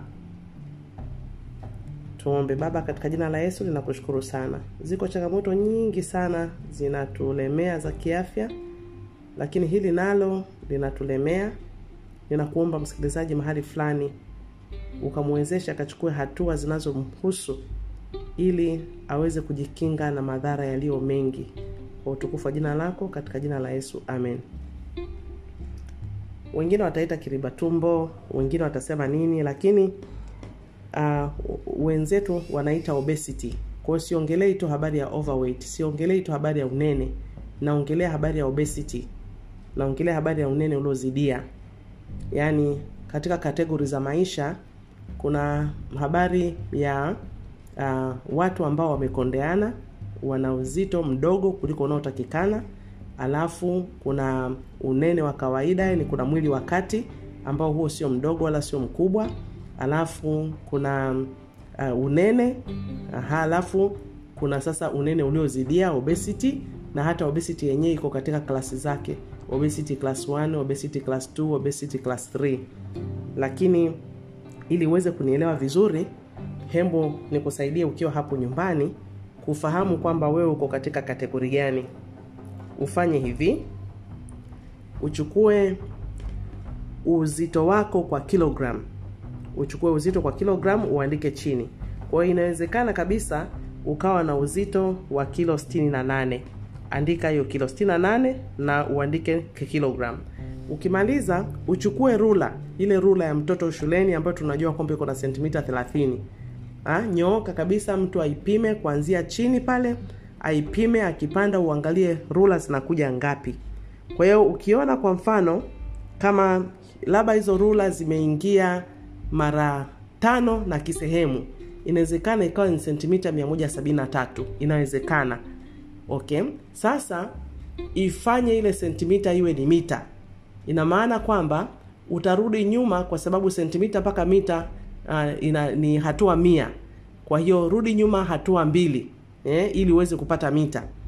Kwa hiyo itakuwa ni 1.73 sasa kipimo cha bmi ambacho ni kipimo cha uwiano kati ya uzito wako na urefu wako kinakwenda namna hii. Unachukua ule uzito wako katika kilogram alafu unaugawanya kwa mita square. Ina maana kama ilikuwa ni 173 ndo sentimita umepata basi umeiweka katika desimita uh, katika decimal eh, kigawanye mara mia utapata 1.73 fanya 1.73 mara 1.73 hapo utakuwa umepata mita squared.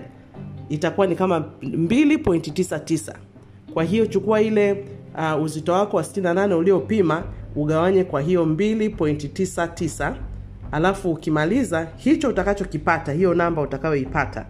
Ya inawezekana ukawa umepata hii namba ambayo nimeipata mimi ni 22.74 sasa kwa wewe ukiwa hapo kutoka kwenye kama hiyo namba itatokea uh, 18.5 au chini ina maana kwamba wewe unahesabika kwamba una uzito mdogo na pia na wewe una hatari ya kupata magonjwa.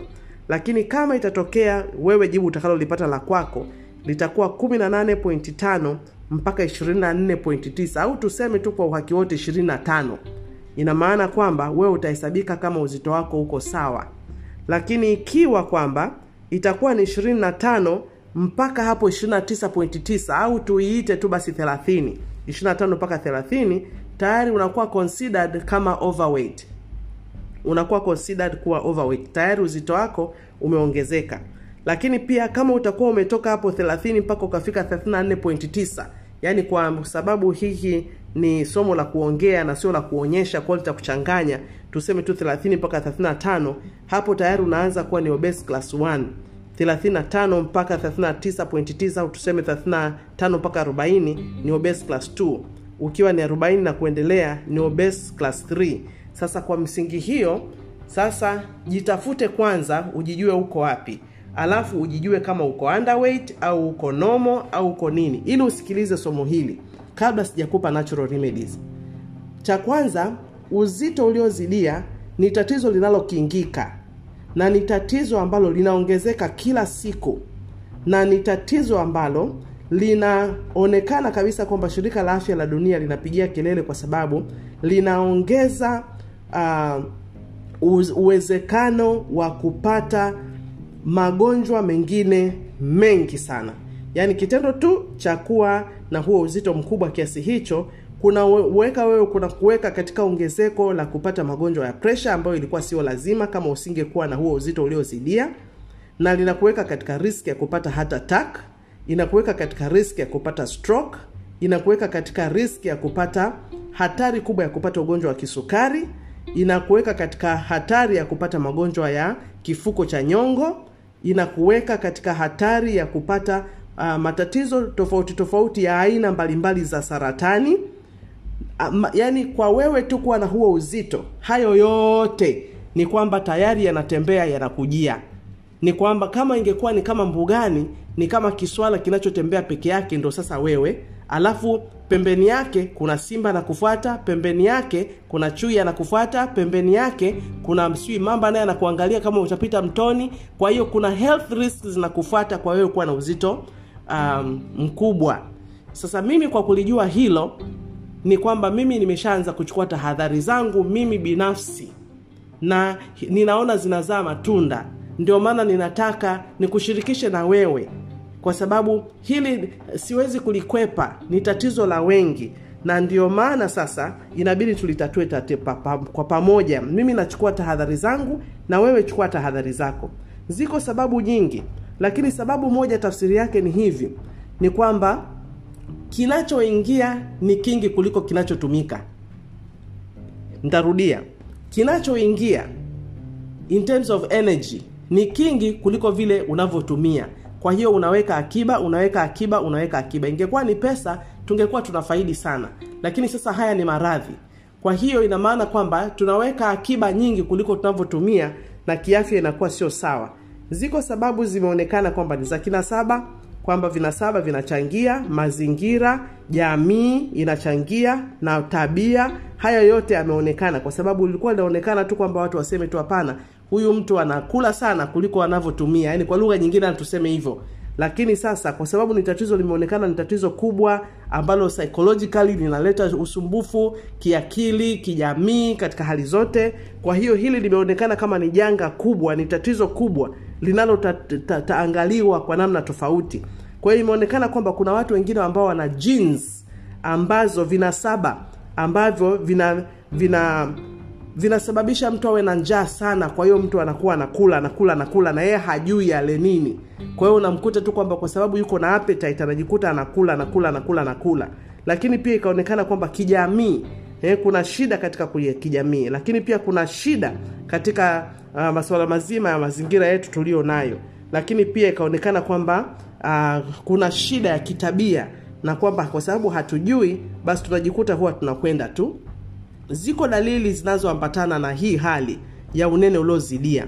Hawa watu tayari wana matatizo ya uh, kupumua kusiko kwa kawaida. Unamkuta mtu wakati mwingine hata na koroma usiku au unamkuta mtu anakuwa na matatizo sana katika njia ya hewa.